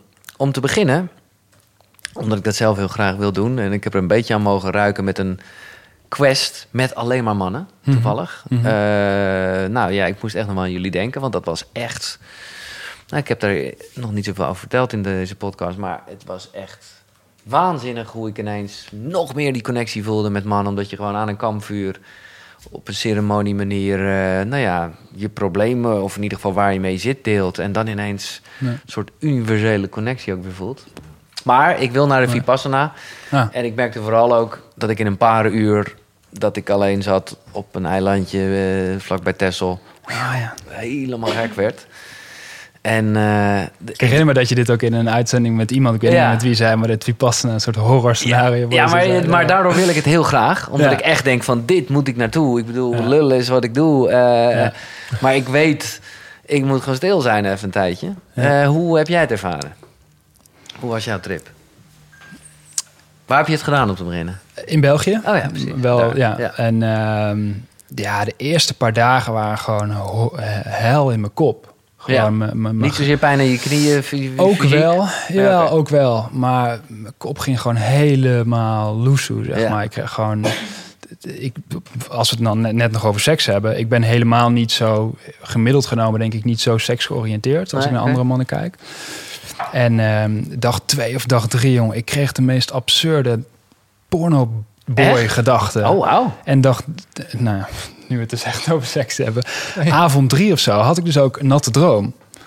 En dat, ik hoor dat van meer mensen die dat hebben meegemaakt. Er gebeurt zoiets met je mind door zeg maar de disconnectie met, met iedere realiteit. Alles, ja. Dat er gewoon van alles. Je, je, je, draait op een bepaalde manier, draai je even door of zo. Ja. Je bent je opnieuw, je valt echt samen met het hier en nu en alles wat er alleen maar daar in dat moment is. En, ehm, ehm, en ik ben wel iemand van als ik het doe, dan eh, I stick with it, Ja. zeg maar. En, en eh, die teachings waren heel fijn, waarin je eigenlijk ook een soort grip en understanding krijgt over wat er gebeurt. En dat zijn daarin, die filmpjes die je dan moet kijken, toch? Zo werkt het nou, ja, aan het eind van de dag krijg je, ga je in een, zaal zitten en Ja. krijg je inderdaad eh, lessen. Oh, dat is wel met een persoon. En, en wat ik gewoon in, in Vipassana daar heb geleerd en ook echt heb ervaren, is eigenlijk dat je je gedachten simpelweg kan onderscheiden die je meestal hebt in ze gaan of, of over het verleden of over de toekomst. Ja. En dan is het of afkeer of verlangen. Dus fijn of niet fijn. En als je, dat, als je dat bijna mathematisch gaat, gaat benaderen, dan klopt dat gewoon helemaal. altijd en wanneer zo. het dus en, en, en waar het niet over gaat, is het enige relevante, namelijk Nu. over het nu. Ja. En dat ga je gewoon leren. En, en, en voor mij zijn dat soort. Ik ben niet iemand die dat dan, die zo'n vipassana doet en dat dan zijn hele leven blijft doen. Dat geldt ook voor ayahuasca-ceremonies die ik heb gedaan. Dat heb ik dan voor een bepaald inzicht nodig. Ja. En dat integreer ik en dat, dat pak ik nog eens een keer op terug. Maar dat, dat ik ga weer verder met, met mijn normale Ja, leven, ja, zeg maar, op mijn manier. En, en ja, dat was echt, dat was daar de, de, de beste les, zeg maar. En over, dat, over, dat, over dat denken. Dat, dat, Precies, ja, ja, hoe je geest werkt. Maar wat En dat nog... je niet je gedachten bent. Dat, dat eigenlijk, dat werd nog veel dieper voelbaar in, die, in, die, in die ayahuasca. Oh, vet. Maar dat je gewoon niet je gedachten bent, dat dat gewoon echt een, een, een, een, een, een stem is in je kop. Ja. Dat weten we uit de boeken. Maar Ja. dat echt daar doordrongen van, Ja, ja, van ja. raken, dat is wat het doet. En ook gewoon simpelweg comfortabel zijn met jezelf, waar je ook bent. Weet je wel, Hoe je de, ook de voelt, Nelson ja. Mandela's die tussen vier muren nog steeds vrijheid Mhm. eh, hebben. It's, ja. it- it's in the mind. Ja. En ergens is er een leuke link te leggen nu met corona. Eh, freedom is still in the mind. En dat, dat heb ik daar ook echt eh, ervaren. En wat, eh, wat, wat, hoe kijk je later terug op wat nou dan precies de reden was van die natte droom? ja, nee, Ja, gewoon benieuwd naar. Ja, d- doordat ja, gedachten triggeren ook weer emoties en, Ja. en, en testosteron, fysiologische processen. Ja, dus ik werd gewoon, ik werd gewoon zo geil als wat. Ja. Mijn, on, mijn onbewuste, zeg maar. het is abs- Ja. absurd en ergens heel normaal. Het is ook een soort eh, release of zo, denk Ja. ik. Ja. En wat, je noemde het al even, eh, wat gaf ayahuasca jou voor inzicht? ja, ehm, zonder dat het te, te vaag klinkt, maar het, het, het, het doordrongen zijn van je bent niet je gedachten, je bent niet je emoties, je bent niet je lichaam. En, en letterlijk, Ja. ik heb letterlijk mezelf ontmoet. Dus gewoon hallo tegen mezelf gezegd. Vanuit mijn fysieke lichaam in deze driedimensionale wereld. Oh, crazy. Ja. Gewoon tegen mijn ziel gezegd. Mezelf, dat wat ik wel ben, dus als alles weg is, dit lichaam weg is, mijn gedachten weg is, mijn emotie weg is, dat wat er dan overblijft, je ziel, je essentie, je kern, je whatever zo, that's only me. En dat, is, en dat zal er altijd zijn, zeg maar. En dat, dat ja, dat, dat is, het is heel... Geeft ook wel rust. het, ge- het geeft ergens heel veel rust. Ja. En, en, en eh, ja, Hmm. totaal, ja. Ehm, en ik, ja, ik weet het, nogmaals, ik, ben, ik vind het gewoon leuk. Eh, neurofeedback. Ook zoiets, ja. Heb je ook gedaan? Ja, Heb ik ook gedaan toevallig. ah, Maar Ja. dat kwam bij mij heel erg... eh, nou ja, jullie kennen een beetje mijn verhaal. Ik heb het voorwoord mogen schrijven van Dit is Tijdman. En, en nou ja, dat is waar Koekeroe uit voortkwam. Niet zo lekker in mijn vel zitten. Ook niet zo lekker eruit zien. Eh, dus gaan trainen. Eh, en ineens bedenken en Ja. voelen... Hey, je kan alles trainen. ja, ja, ja. En toen ging ik googelen. Hey, kan je ook hersenen trainen? ja. En zo ging ik ineens wekenlang neurofeedback doen. Ja. Wat uiteindelijk eh, ook heel erg bleek te helpen bij mijn ADD. Wat, ik, wat, Hmm. wat helemaal niet de insteek was. Maar eh, Hmm. dat, was, dat was dus letterlijk mooi meegenomen. Want daardoor kon ik met de medicatie stoppen. ja. Maar ik ben benieuwd hoe jij het hebt ervaren. En, en hoe, zo je er, Ja. hoe je bij bent gekomen. eigenlijk. Twee, twee inzichten, denk ik. E- Eentje is dat je, ze meten daar, nou, dat heb je dus ervaren, maar welke type hersenfrequenties op dat moment bij jou actief zijn. En Ja. daarin kwam bij mij een hele uitzonderlijke meting zeg maar, naar boven. En dat is dat mijn, de hersengolven die normaal in een, in een soort droomstand Ja, of in een soort eenheidsbewustzijnstand actief zijn, dat die bij mij gedurende de dag eigenlijk ook behoorlijk eh, aan zijn. Ja. Dus dat, dat gaf mezelf iets van understanding van, oh ja, ik neem soms wat meer waar dan, dan andere mensen. Of, en, en anderzijds de directe feedback die ik had met die ademhaling en die hartritmevariatie in dat ik, ik vind het soms moeilijk om, om echt te ontspannen. Dus iets in mijn zenuwstelsel is, is altijd nog iets te ver aan. Dat is Mhm. ook een oorzaakje geweest van die burn-out. Ja. Het heeft meerdere lagen Ja, van ja. En maar daarin- altijd wel in het fight of flight of free standje. Ja, Maar ja. altijd in de standje in ieder geval. Ja, precies. En, en, en daar leerde ik dus ehm, met hoe- hoeveel aandacht er eigenlijk bij moest blijven om via mijn ademhaling die hartritmevariatie te balanceren en dus te ontspannen eigenlijk. En dat was een soort, ehm, ja, ehm, een inzicht, Ja. zeg maar. En, en, Ja. een, en een reminder hoe belangrijk voor mij iets als eh, eh, bewust ademen Ja. eh, is. En iets is wat ik tegelijkertijd veel meer zou willen doen dan ik nu doe. Ehm, omdat ik daar ook moeite mee heb om dat eh, meer, eh, meer te doen. Oké. Ja, ja, ja. Nou, we gaan het over de ochtendroutine hebben, waar dit een onderdeel van zou kunnen zijn. Maar niet voordat ik ook van jou gevraagd heb, Jeroen. Ik bedoel, dit wist ik toevallig van Rob, dat las ik ergens. Dus Ja. ik wist al, oké, wie passen nou, neurofeedback, ayahuasca. Wat, wat, eh, heb jij voor, wat heb jij in dit eh, kader? Ja, ik vind het heel leuk dat je het vraagt, want ik, ik ga terug naar mijn Vipassana-ervaring. En ik... Hm. Eh, eh, en ik leer Ook ter, die. Nee, maar ik leer ter plekke iets over wat mij, wat mij heel erg boeit. Dus je hebt een natte droom gekre- gekregen. Ehm, ik lag daar te grommen in mijn bed. Dat herinner ik me nu weer. Oké, Dus bij mij kwam mijn agressie omhoog. alright. Ja. En ik ben ook weggegaan. Ik Oh, jij bent trok niet het afgemaakt? voor geen meter. Oh, wauw. Is Twintig jaar geleden, denk Ja, ik. ja. Dus de- dat zeg ik er dan bij, want nu zou het wel goed gaan. Tuurlijk. Dat weet ik natuurlijk helemaal niet. Gaat maar weer. Maar toen, en ik realiseer me nu eigenlijk door wat jij zegt erop, van ik lag te grommen in mijn bed. Ik, ik echt, dus je mocht niet praten, maar ik dacht, nou, dan grom ik jullie allemaal die slaapkamer uit. Echt. Waarom? Maar Ik werd je denk hierop geweest? De, of, of was je er zelf van bewust dat Nee, je nee, deed? ik de, en ik deed het bewust ook. Oh, wauw. Dus ik denk, eigenlijk nu naar je luistert, voel ik heel erg de wijsheid van inderdaad, van dat dan je diepe gekte omhoog komt. of zo, hè? Dat is een soort hele diepe laag. En ik ben ook echt geïnteresseerd in agressie. Dus ik hou me bezig met vechtsport bijvoorbeeld. Wij hebben een programma ontwikkeld, of nee, niet met jou, maar met Koen, waar we in februari mee starten. En dan gaan we echt veel met vechtsport doen en met fysieke uitdrukking en gewoon die kracht tevoorschijn Ja. En ik hou daarvan, omdat ik geloof dat in je agressie heel veel gezonds Oh, tevoorschijn ik, kan ik, komen. ik meld me bij deze aan, want eh, zoals ik al eerder opbiechtte, Oh, ik heb hier een eh, ja. hele zwakke plek. En ik vind Ja. het ook, ik, ik train dus heel veel eh, bij een sport, ja. eh, Maar waar- je doet veel gewichten en zo, hè? ja, want, maar daar wordt heel erg eh gekickboxd. tijd. En die mannen zitten om, ah, doe een keer mee. Maar ik, ik val geen goud. Ik vind het doodeng. Ik, ik, Ja, ja. ik heb een keer meegedaan aan een bokswedstrijd. en zag letterlijk sterren. En ik voel gewoon aan alles die paniek om boos te zijn en dingen Ja. te doen. Oeh. Ja, nou wat wij gaan doen is dat je, dat je daar niet alleen in bent. Dus als dat gebeurt, Ja. dat, je, dat je dat niet meer hoeft te verstouwen. Nee. Zoals in de gemiddelde dojo. Maar dat je kunt kijken, wat gebeurt me hier Ja. nou? Zodat zich dat kan openen. Oh, wauw. Want daar heb je gewoon een veilige omgeving voor nodig. Ja. Maar ik realiseer me nu dat dat eigenlijk daar zich ook al aandient. Ja, van, oh ja, agressie is gewoon mijn ding. Ik vind, en aan de ene kant tuin ik erin, zou ik maar zeggen. Nee, maar ik vind kracht ook, ligt Ja, het is ook een te gek onderwerp. En andere dingen, ayahuasca. Ik heb, geen, ja, ik heb ayahuasca gedaan, maar ik had maar de hele indruk wanneer begint het nou eens. Oh, oké, top. Dus daar gebeurde geen bal voor. Nee. Maar ik heb wel een aantal jaar met een aantal eh, Amerikaanse shamanen medicijnwerk gedaan.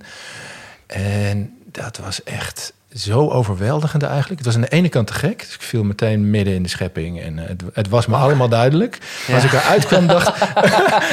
als ik eruit kwam, dacht ik... Wat heb ik nou toch meegemaakt? Ja, ja, ja. ja, Of we spiritueel zijn, Giel. Nee maar, dat is Nee, maar- natuurlijk, nee, maar dat is natuurlijk wel heel herkenbaar. Dat je ineens en dan, je weet het en je joh. voelt het. En daarna, je kan het eigenlijk niet meer reproduceren. Als het goed is, zit nog wel ergens. Maar En toen ben ik de tantra gaan doen. Omdat Ah. het zo langzaam ging. ja, In ieder geval mijn school waar ik het leerde. En toen kon ik het bijhouden. En nu snap ik veel meer. Ook van die ervaringen toen. Ja. Maar als jij zegt, ik ben toen tantra gaan doen. Wat ben Mhm. je dan gaan doen? Je erin verdiepen, maar ook... Ik ben trainingen gaan volgen. Dus Ja, het, precies. eh, ik, het leek me al een tijdje interessant. Maar ik dacht, er gebeurt iets op energetisch niveau... wat mijn vechtsport wel eens zou kunnen aanvullen. Ja, dat ja, dacht ik ja, toen. mooi, ja, snap ik. Want ik gaf les in taekwondo en ik dacht, hoe ga ik dat nou uitbreiden? En dan niet een andere vorm, maar mijn eigen energie nog meer op orde. Eh, maar toen ging ik en dacht, tantra, tantra, dat zou iets kunnen zijn. Maar daar gaan allemaal, sorry dat ik het zeg, maar dikke mensen met veel haar sme- smeren elkaar in met chocola en likken maar, weet je wel. Ik had soort heel extreem beeld van gemaakt. Ik dacht, nou, ik niet. En nou helemaal niet met mijn vrouw. Dag, daar mag niemand aan zitten. Dus ik dacht dat niet. Maar een vriendin van ons, die kwam terug van de retraite en die was een en al liefde, licht, zon, niet zweverig, gewoon echt. Ja, oké. En die vierde de verjaardag en die had een paar mensen van die week uitgenodigd. En het waren gewoon hele toffe, gasten. lui. Ja, oké. Ik zei, wat is hier nou toch gebeurd, joh? Ja, ik ben daar en daar geweest. Oké. Oké, wat jij eigenlijk nu net doet met mijn programma. Ik zei, waar kan ik tekenen? Ja. En toen zijn we daar naartoe gegaan. En toen dacht ik, ja, hier moet ik zijn. Want ik was midden in die week. Dat vind ik ook wel tof om te vertellen. Ik was die week ook weer zo mijn best aan doen. Dit is ondertussen 13 jaar geleden. Om het goed te doen. Mhm. Ja. Maar dat ligt me niet. Dus ik ging de hele tijd proberen. Ik, zat, ik was ook opstandig. En toen was er een bepaald ritueel. En toen dacht ik echt van, nou, ik word er nou gewoon uitgeflikkerd. Want ik hou me gewoon helemaal niet meer aan de aanwijzingen. En toen kwam er iemand van de staf naar me toe. En die was alleen maar heel erg lief en geïnteresseerd. Die zei, wat maak jij nou eigenlijk mee? Nou, ik moet er nog van janken. ja, dan begrijp ik het. Toen ging mijn wereld helemaal om. Toen dacht ik, wat ben ik streng voor mezelf. Ja, ja, ja. En toen voelde ik, hier wil ik wel over doorleren. Want hier gebeurt zoiets magisch Ja. en zo normaals. ja. Nou, toen ben ik daar lessen gaan volgen. Maar dit kwam al even eerder te sprake en ik denk zeer herkenbaar eh, eh, voor elk mens. Ik ben goed genoeg wanneer ik. Ja. ja. Eh, Maar is dat iets dat je dan nu helemaal niet meer hebt? Of kan Nee, je het er is wel... helemaal weg. Ja, meen je het serieus? Nee, dat zie ik niet. Oké, nee, ik was al vol verwachting. Toen dacht ik, oh Je zag me al opstijgen Ik zo, denk, ja. oh nee, oké, maar nee, dat is De duidelijk. stem gaat nooit weg, maar wel het geloven in die. Ja, in en er dat- bewust van zijn ja. dat je denkt, hé, hey, ik denk het weer. Ja, ja, ja. Eh, duidelijk. En, en wat, als jij zegt medicijnen, wat, wat, wat bedoel je dan? Medicijn, pl- plantmedicijn. Oh, dat was wel Ja, een soort ayahuasca, maar ja, varianten Nee, daarop. Ja. Oké. Eh, ja, eh, de ochtendroutine. Hm. Eh, Rob. Je wekker gaat? Eh, ja, tussen vijf en zes. Oh. Meestal. Echt wel. eh, ja. Ehm, En dan sluip ik heel zachtjes op meteen in mijn bed uit. Want eh, anders vermoordt mijn vriendin me. Want Ja. die wil vooral niet wakker worden. En mijn zoontje slaapt dan nog. Dan, ehm, ik doe hem even een beetje snel. Ga ik naar beneden, drink ik een halve liter water. Ehm, zet ik eh, een eh, Human Charger op. Dat is een apparaat wat zeg maar lichttherapie in je oren schijnt. Dus waardoor je eigenlijk zonlicht nabootst alsof het in je ogen komt. Human Zeker nu in deze maanden is dat, is dat nice. Eh, omdat het vitamine D eh, aanmaak eh, stimuleert. Ja, het is nu Ehm, winter namelijk. Doe ik ehm, eh, een korte ademhalingsoefening. eh, korte meditatie. Ja, ja, oké, zijn dit twee dingen? Want ik vind dat heel grappig. Ja. Ik heb dat zelf ook. Dat je heel erg eh, de term mediteren een beetje probeert te voorkomen. Dus dat je, ik hoorde jou net ook al bewust ademhalen zeggen. Of, ze- of, of is het, eh, zie jij, eh, zijn het bij jou twee losse dingen? Een ademhalingsoefening en mediteren? Nou, Wat- ik probeer meditatie niet te ontwijken omdat ik een soort Nee. zwaar begrip vind. Maar eerder omdat voor mij is meditatie eigenlijk een, een neutraliteit. eh, zeg maar gewoon hier en nu zijn. Ja, en zijn. de meditatie die ik doe is meer een, een dankbaarheid en een intentie voor die dag. En dat noemen we dan vaak ook een, een meditatie. Maar ik vind dat eigenlijk niet echt Nee, een meditatie. maar het is- meer een, het is meer een even stilstaan daarbij waar ik dankbaar voor ben en wat het belangrijkste is voor die dag. Maar daarvoor heb je dan wel een Doe ademhalingsoefening? ik een Nee, oké, dan snap Ja. ik je onderscheid, oké. Ja. En eh, soms even hardlopen buiten. eh, of naar sportschool eh, in Utrecht. Maar dan moet ik drie kwartier voor rijden. Dat is de sportschool van Casper van der Meulen. Oh, ik woon in. Amsterdam. Ja, oké. Als ik hardloop, dan heb ik een, eh, heb ik een heel fijn bitje in... eh, wat ervoor zorgt dat ik alleen door mijn neus kan ademen. Dus ik Kijk. gebruik hardlopen eigenlijk niet voor het hardlopen... maar meer als een soort ademhalingsoefening... om alleen maar neusademhaling te doen. Oh, we gaan even de biohacking kant op. En, dat is leuk. Dat, ehm, nee, maar dat, is, eh, ja, sorry, maak je ritueel af. Ja, en dan uh, ik iets over. Ik check hoe ik heb geslaapt. Met mijn aura, geslapen met mijn aura-ring. Je, eh, wacht even, eh, de Human Charger was nieuw, die vond ik top. Ja. Eh, maar wat de Aura Ring. Ja, dus dat is de, de, een, een sleep tracker. De, de meest geavanceerde nu die er, die er is. Dus die meet je slaap. Dus hoe je hoeveel diepe slaap je hebt gehad. Ja. Remslaap, lichte slaap. Wat je lichaamstemperatuur was. Wat je hartritmevariatie was. En wat kan je daarmee op het moment dat, dat, dat die cijfers niet uh, voorbeeldig zijn? Nou, je krijgt feedback. Dus je, je, je gaat zien dat als je tot, tot tien uur nog achter je schermen zit... en koffie hebt gedronken en net hebt gesport en een zware gaat ook maaltijd... nadenken van, nou, dit dan ga je leren, hey, aanpakken, dit ja. werkt voor geen, dit werkte Ja. niet. En als ik ehm, gedurende een dag een keer sport en mijn laatste maaltijd om zes uur heb en eh, vanaf zeven uur geen schermen meer heb. Slaap ik beter. En wat ik s'avonds vaak doe, niet altijd, want het is soms ook ongemakkelijk, dan draag ik een bril die, Ja. die, die blauw licht eh, blokt. Ehm, en dan ga ik een beetje kijken naar wat werkt nou en eh, wat heeft nou echt effect. En mijn, mijn, wat ik daarin ben tegengekomen is dat ik prima acht uur kan slapen. En ik denk dat dit voor heel veel mensen geldt, maar die worden toch moe wakker. Nou, wat bleek nou bij mij? Ik heb heel weinig diepe slaap. Ja. Ik kom soms niet eens voorbij een kwartier of een half uur. Ja, dat is echt heel weinig. En dat heeft weer met het zenuwstelsel te maken. Dus wat heeft mijn zenuwstelsel nou nodig om dat van een half uur naar een uur te laten gaan? En dat is gewoon een heel onderzoek voor mij. Eh, Zonder dat het heel krampachtig is, Ah, om dat gewoon ja. naar boven te krijgen. En dan kan je eigenlijk prima zes uur gaan slapen. Hè, dus bijvoorbeeld eh, One Day, Tabe, de, Ja, fantastische podcast. Ja. En ook te kort door de bocht, wat mij betreft, als het over slaap gaat. Ja, Jij was het daarmee eens. Omdat het gaat ook over die slaapkwaliteit. Als gaat zes uur hebt, maar je hebt een uur diepe slaap... is een heel ander verhaal dan dat je negen uur slaapt, maar een kwartier. Totaal wereld van verschil. Nou, eh, koud douchen dan nog een keer. Kijk. Afdouchen. Ehm, en dan heb ik er dus eh, meestal ook al een uur of twee uur werk op zitten. Waarbij mijn, mijn social media en WhatsApp en zo geblokt is. Dus ik heb een soort app die dat, die dat blokt. Dus dan kan ik hem ook als ik hem open... Dan, Nou, jij komt echt uit de school van Casper, hoor ik al. Man, man, en, man. eh, dan eh, knallen. Maar heel, ja. Nou ja, nee, ja, nee, ja. Wat? Nee, niks ik inslikken, Giel, niks inslikken. Nee, omdat ik hier gewoon, maar ik, dit is gewoon een zelfreactie. Omdat ik gewoon zelf, als ik dit hoor, denk ik dus heel erg van ja, ja, ja, die wil ik ook. Maar dat, wordt dat wordt dan al snel weer. Ik ben goed genoeg. Nee, nee. En ik- dat is ja. ook in alle. Dus dat is, dat is ook. Ik heb dit denk ik ook nog nooit bijna tegen iemand verteld. Nee, omdat ik het voelt helemaal ook niet. niet als een. eh, ik vraag er ook om.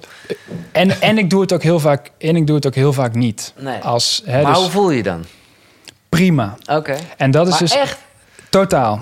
Totaal. En, maar dat is wel op een gegeven moment een shift in mijn persoonlijke ontwikkeling. Echt een belangrijk kantelpunt geweest. Van waaruit doe ik nou al deze stuff? Dit dieet en dit en dit en dit en dit. Is, het, is het in de basis vanuit I'm okay en ik wil dit graag leren? Of is het vanuit die zelfafwijzing, zeg maar? En dat that, that makes the whole difference. Ja. En We zitten eigenlijk stiekem al in deel 3 van het boek, Oh ja. Out in the Open. Nee, maar dat is heel goed. Wat heel erg gaat over dit gevoel, verstand. Ehm, maar daar gaan we straks nog even op door. Eerst wil ik even weten, Jeroen, heb jij nog het ritueel, routine? Ja, een soort van. En, Want je eh, kwam hier, dat wil ik toch even benoemd hebben. Dat Ja. heeft misschien niks met je ochtendroutine te maken, maar ik hou ervan. Ook de durf, zeg ik eerlijk bij, dat jij dit gewoon doet. Jij staat hier in mijn keuken, nou, een soort yoga-achtige oefeningen te maken. Ja. Ja. Vind ik top. Ja. Het is echt iets wat ik me heel vaak voorneem. En ik ga vaak nu tegenwoordig dat ik gewoon eh, even naar de wc ga. Om daar vervolgens even goed te gaan ademhalen. Goed idee. Ja, Ja. maar jij doet het gewoon. Ik bedoel, eh, nou, dat, dit kan je ook niet op de wc doen. Maar, nee. maar sorry, dit Ja. was even een Nee, zijnoot. maar daar stip je wel iets aan. Ik heb een ochtendritueel, maar Ja. ik zou zeggen, ik heb vooral ook gedurende mijn dag besef Rituelen, over dit ja, soort momenten. Daar heb ik eigenlijk, daar heb ik het meest aan. Ja, Eh, maar wat ik. ik ochtends doe, is ik word meestal voor de wekker wakker, kwart voor zeven zo'n beetje. Dan sluip ik onder het dekbed vandaan, want mijn vrouw slaapt dan nog even door. Ik vind het heerlijk om dan in het donker een kaarsje aan te steken voor de Boeddha, die mijn vrouw en ik op onze huwelijksreis zelf in Cambodja hebben gekocht. Dus dat is meteen een rijke wereld waar ik dan in sta. Dan doe ik die oefeningen die ik hier een beetje deed, en wat uitgebreider met ademhalen. Een yoga toch? Is Een dat soort wel? yoga, Ja. een stretch, een Ja. beetje martial Ja, arts-achtige stretch. Ja. En er zit ook een deel van bewegen in waar ik me gewoon dankbaar voel voor het leven. Gewoon heel eenvoudig. En dan maak ik mijn zoontje wakker en ga ik ontbijt maken.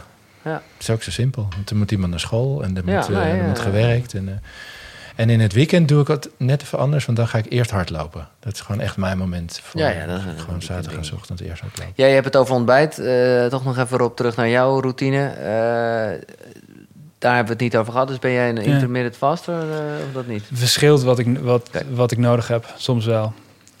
Dan, dan go- dan gooi ik er graag een bullet eh, koffie in om de ochtend Ah, ja. door te komen. Maar ik ben ook van de zaterdagochtend en dus dan is gewoon alles... eh, dan komen de croissantjes en dan is Ja, er geen wekker ja. en dan is alles overboord. Lekker in balans, jongens. Nee, maar helemaal serieus, dat is... Ik ben, ik ben nog niet zo ver. Eh, maar dat zeg ik Ja, nee, maar, ja, maar dit, en ik vind het leuk dat jij zegt niet zo ver. Want ik voel in dit onderwerp het gevaar van vergelijken. Ja. Ja, ja. En jij doet het beter dan ik. Ik zou nog meer ja. zus. Jij, Ik voel het ook een klein beetje. Luister ik naar jou en denk, shit, ik moet ook zo'n ding in mijn oor hebben. en dan denk ik, wat is dit nou weer? Ik heb een hele fijne ochtend met mezelf. Ja. Dus Ja. hoe snel het toeslaat. En dat is... Ja. Ik vind het eigenlijk wel leuk dat je ook zegt, en daarom heb ik het er niet zo vaak over. Want Ja, dat wil je ook ook mooi. niet te veel in elkaar oproepen. Nee. Nee.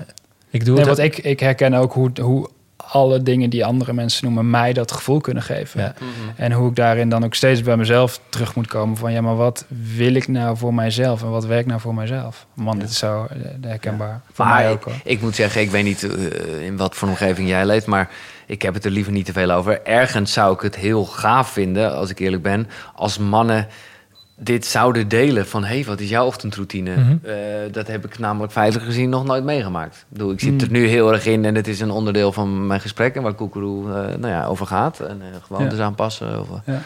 Maar ik denk dat het juist even klassiek gezien weer... Ja.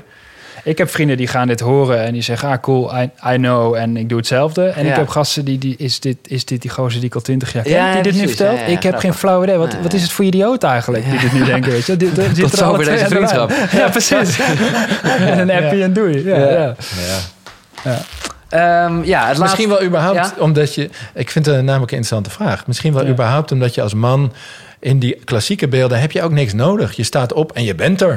Ja. Hey, klaar voor de wereld. Ja. En dan blijkt dat eigenlijk of niet waar, of je kunt dat ondersteunen en ontwikkelen. En dan moet je dus iets toegeven. Moet je iets loslaten van een idee over wie je zou zijn. Ja. En dat is het klassieke beeld. En het Ja. alfalfa-beeld is... je moet dat ochtendritueel hebben. Oh, ja. Want anders, anders ben ik geen echte man. Nee, ja, ja, dus en dan, eh, het, is- het, is alle twee, het is alle twee gevangen. Nou ja, ik denk wat dat betreft dat we echt begonnen met de essentie. eh, en, en, en, eh, namelijk eh, fuck the script. Ja. Ja. Eh, en dan komen we bij deel 3, Out in the Open. Ja, ik weet eigenlijk niet wat we daar nog over kunnen zeggen. Eh, dat is ook, ik bedoel, ja, we kunnen niet het hele boek in een gesprek vatten. Maar dat gaat een beetje over eh, de, de ge- gevoel versus verstand. Waarbij het ook dus, waarbij je nu misschien heel erg als koekeroe luisteraar kan denken... nee, nee, je moet luisteren naar je gevoel. Maar zelfs dat is ook niet helemaal waar, toch? Nee, het is ook weer daarin... Ja. Nee, als je alleen maar naar je gevoel luistert, dan mis je toch ook.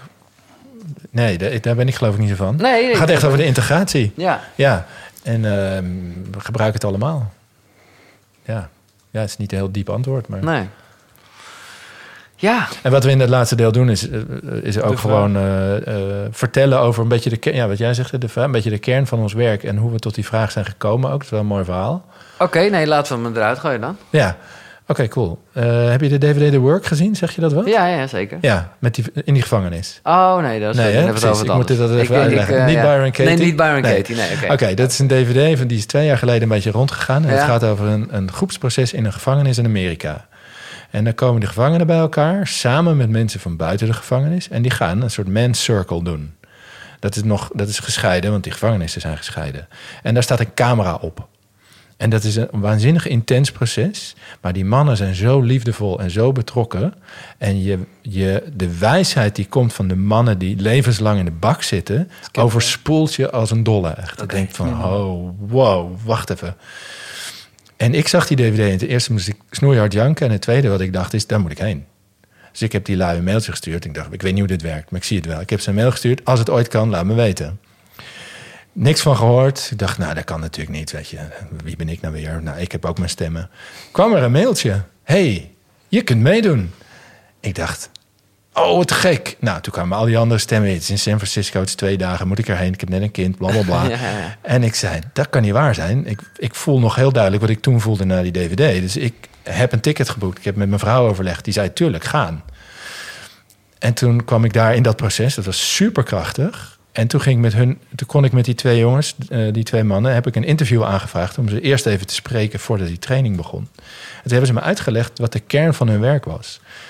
Eh, het is een beetje een lange inleiding, maar Nee, hoe, eh, hoe dat werk is begonnen, is dat er een man in die bak levenslang vast zat en die dacht: dit is de rest van mijn leven en hoe wil ik dat doorbrengen? Ja, oké.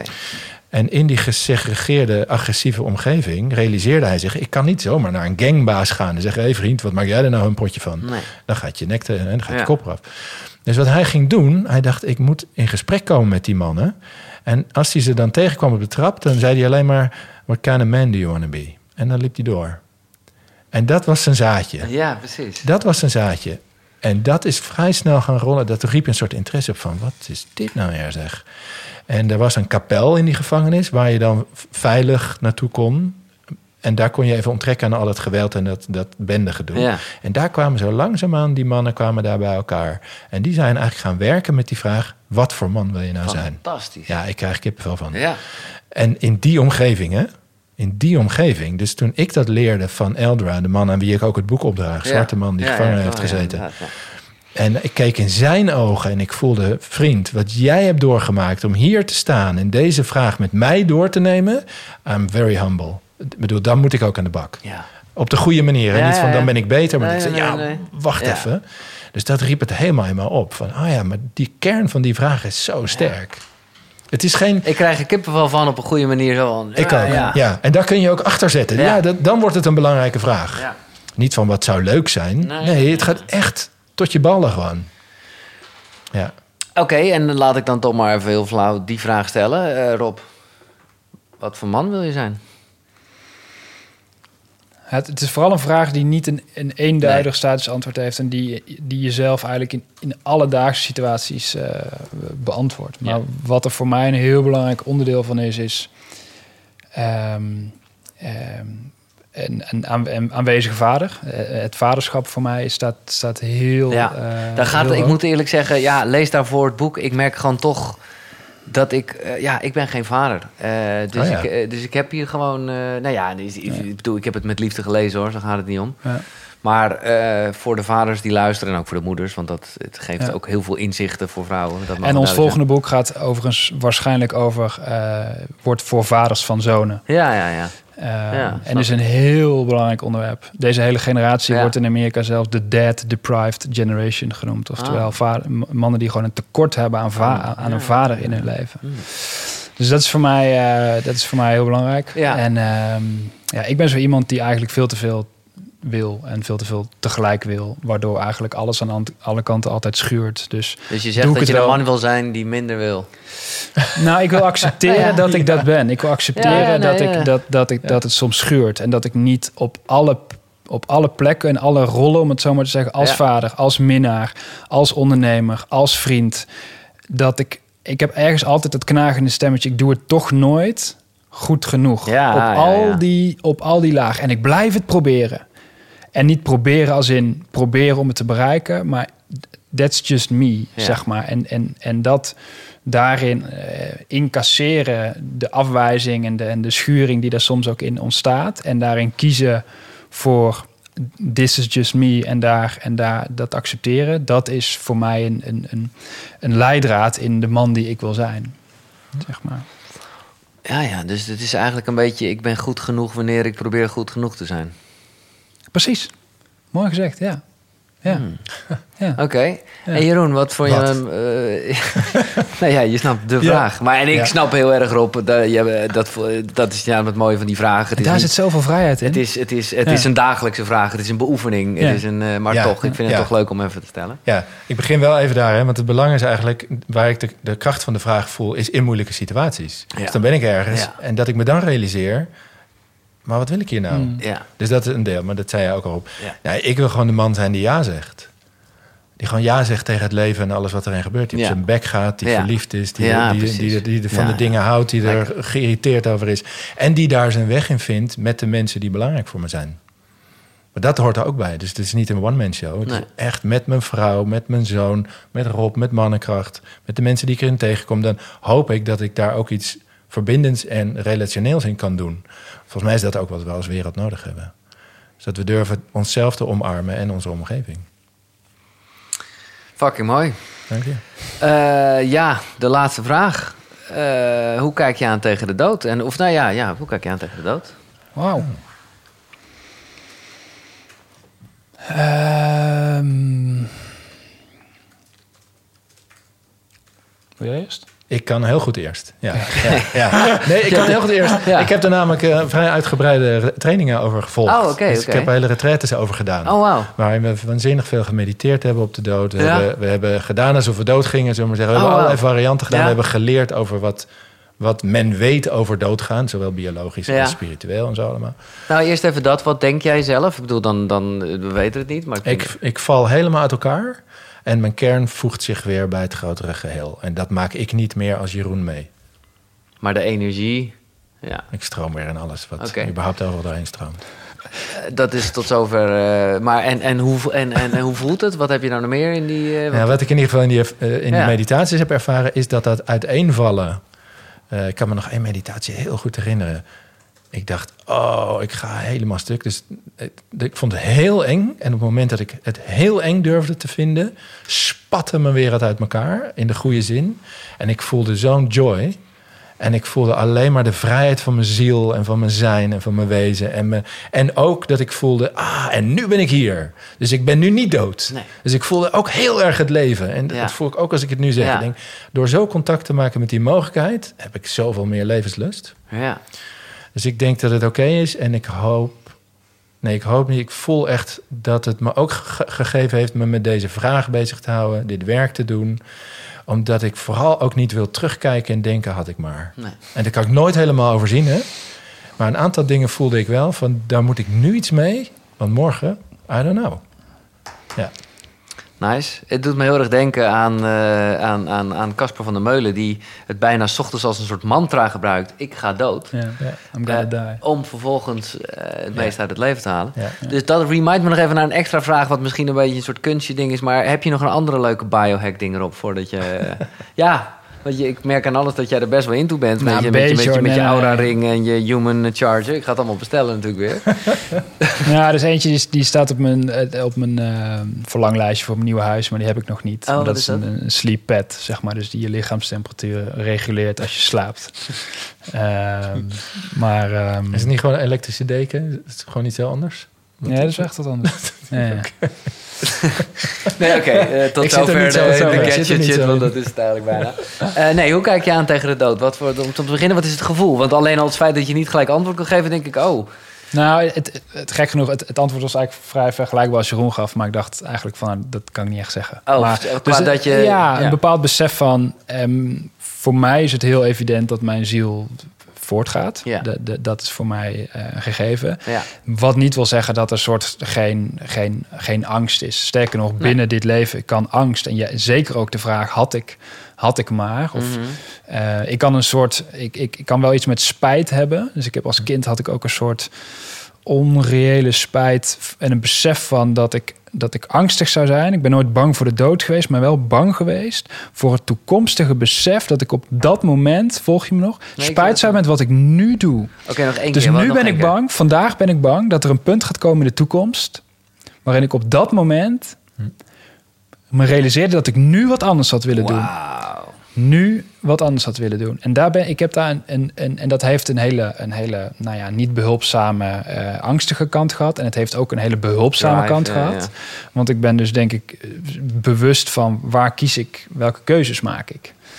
En, ehm, ehm, en dat helpt ook ergens. Ja. Ja. En eh, eh, ja, ja heeft het, is er al iets gebeurd met de dood in je leven? Ehm, ja, ik heb wel een aantal eh, familieleden die eh, heel dichtbij stonden, Ja. die overleden zijn, die ik in hand vast heb gehouden. Eh, ja, mensen die uit het leven zijn gestapt, ook een aantal. Ja. Toffe vraag. Ik, het doet me wel denken aan dat we dat, dat de dood. Wel, eh, kijk, we hebben het over dat ene hele grote moment, hè, dat mijn leven zou eindigen. Dat is Ja. een enorm ding. Maar door de dag heen gewoon zijn er ook allerlei momenten die je kunt linken aan ja, loslaten, maar gewoon, eh, gewoon eh, laten sterven. Iets. Zo is het nou eenmaal. Zo is het. Niet proberen beter te houden en dan kom je op die kramp. Ja, Eh, ideeën over jezelf loslaten, waar we het in het boek ook over hebben, Ja. kunnen soms ook voelen als een beetje sterven. Van, oh, dan gaat iets gewoon dood. ja. Dus het is ook aardig om dat besef een beetje dichterbij te halen op die manier. En, en het gewoon een beetje te laten verdampen eigenlijk. Ja, ja, het ja. geeft wel vrijheid als Ja, je het een beetje durft. Ja. Mooi jongens. Eh, het is eh, dank voor het boek. Het is tijd, eh, het is tijd man. Om de vraag te stellen wat voor man ik wil zijn. Bekend van mannenkracht staat er nog op de voorpagina of op de kaft. Eh, ja, ik, ik zou zeggen, koop het boek alleen al vanwege het fantastische voorwoord. Zou ik ook zeggen. Eh, thanks jongens. En eh, hartelijke groet aan Pieter. Zijn naam moet genoemd, want jullie met z'n drieën zijn jullie Ja, mannenkracht. zeker. Dus dat is, eh, nou, dat is top. Eh, thanks voor het luisteren. Ik ben heel benieuwd wat de reacties op eh, deze, dit gesprek zijn. Het is een beetje de, de nou ja, ik heb hier een gesprek gehad met Jessie Jazz, heel erg vanuit She Floor. Dit is dan eh He Floor zou je kunnen zeggen. En nogmaals, het is allemaal niet zo zwart-wit man, vrouw, maar wel met energie. Eh, dus eh, misschien heeft het wel heel inzichten gegeven als je nou ja, eh, eigenlijk vrouw bent. Daar ben ik heel benieuwd naar. Laat dat onder in de reacties of waar je dit ook kijkt. Weet je wel, YouTube is meer reacties, maar via Spotify. Nou ja, tag me dan vooral eventjes op Instagram, Giels. En dan hoor ik het wel. Bedankt voor het luisteren nogmaals. Meer op de website natuurlijk. En daar komt hij, Wim. Dat is... Koekeroe. Ik zeg Wim, maar ik doe het eigenlijk zelf. Koekeroe, koekeroe. Eh, K-U-K-U-R-U.nl Waar je nou ja, de boekenlijst vindt die vandaag weer met zes is uitgebreid. Filmpjes en gekkigheid. Eh, bedankt voor het luisteren. Graag tot de volgende. Hoi.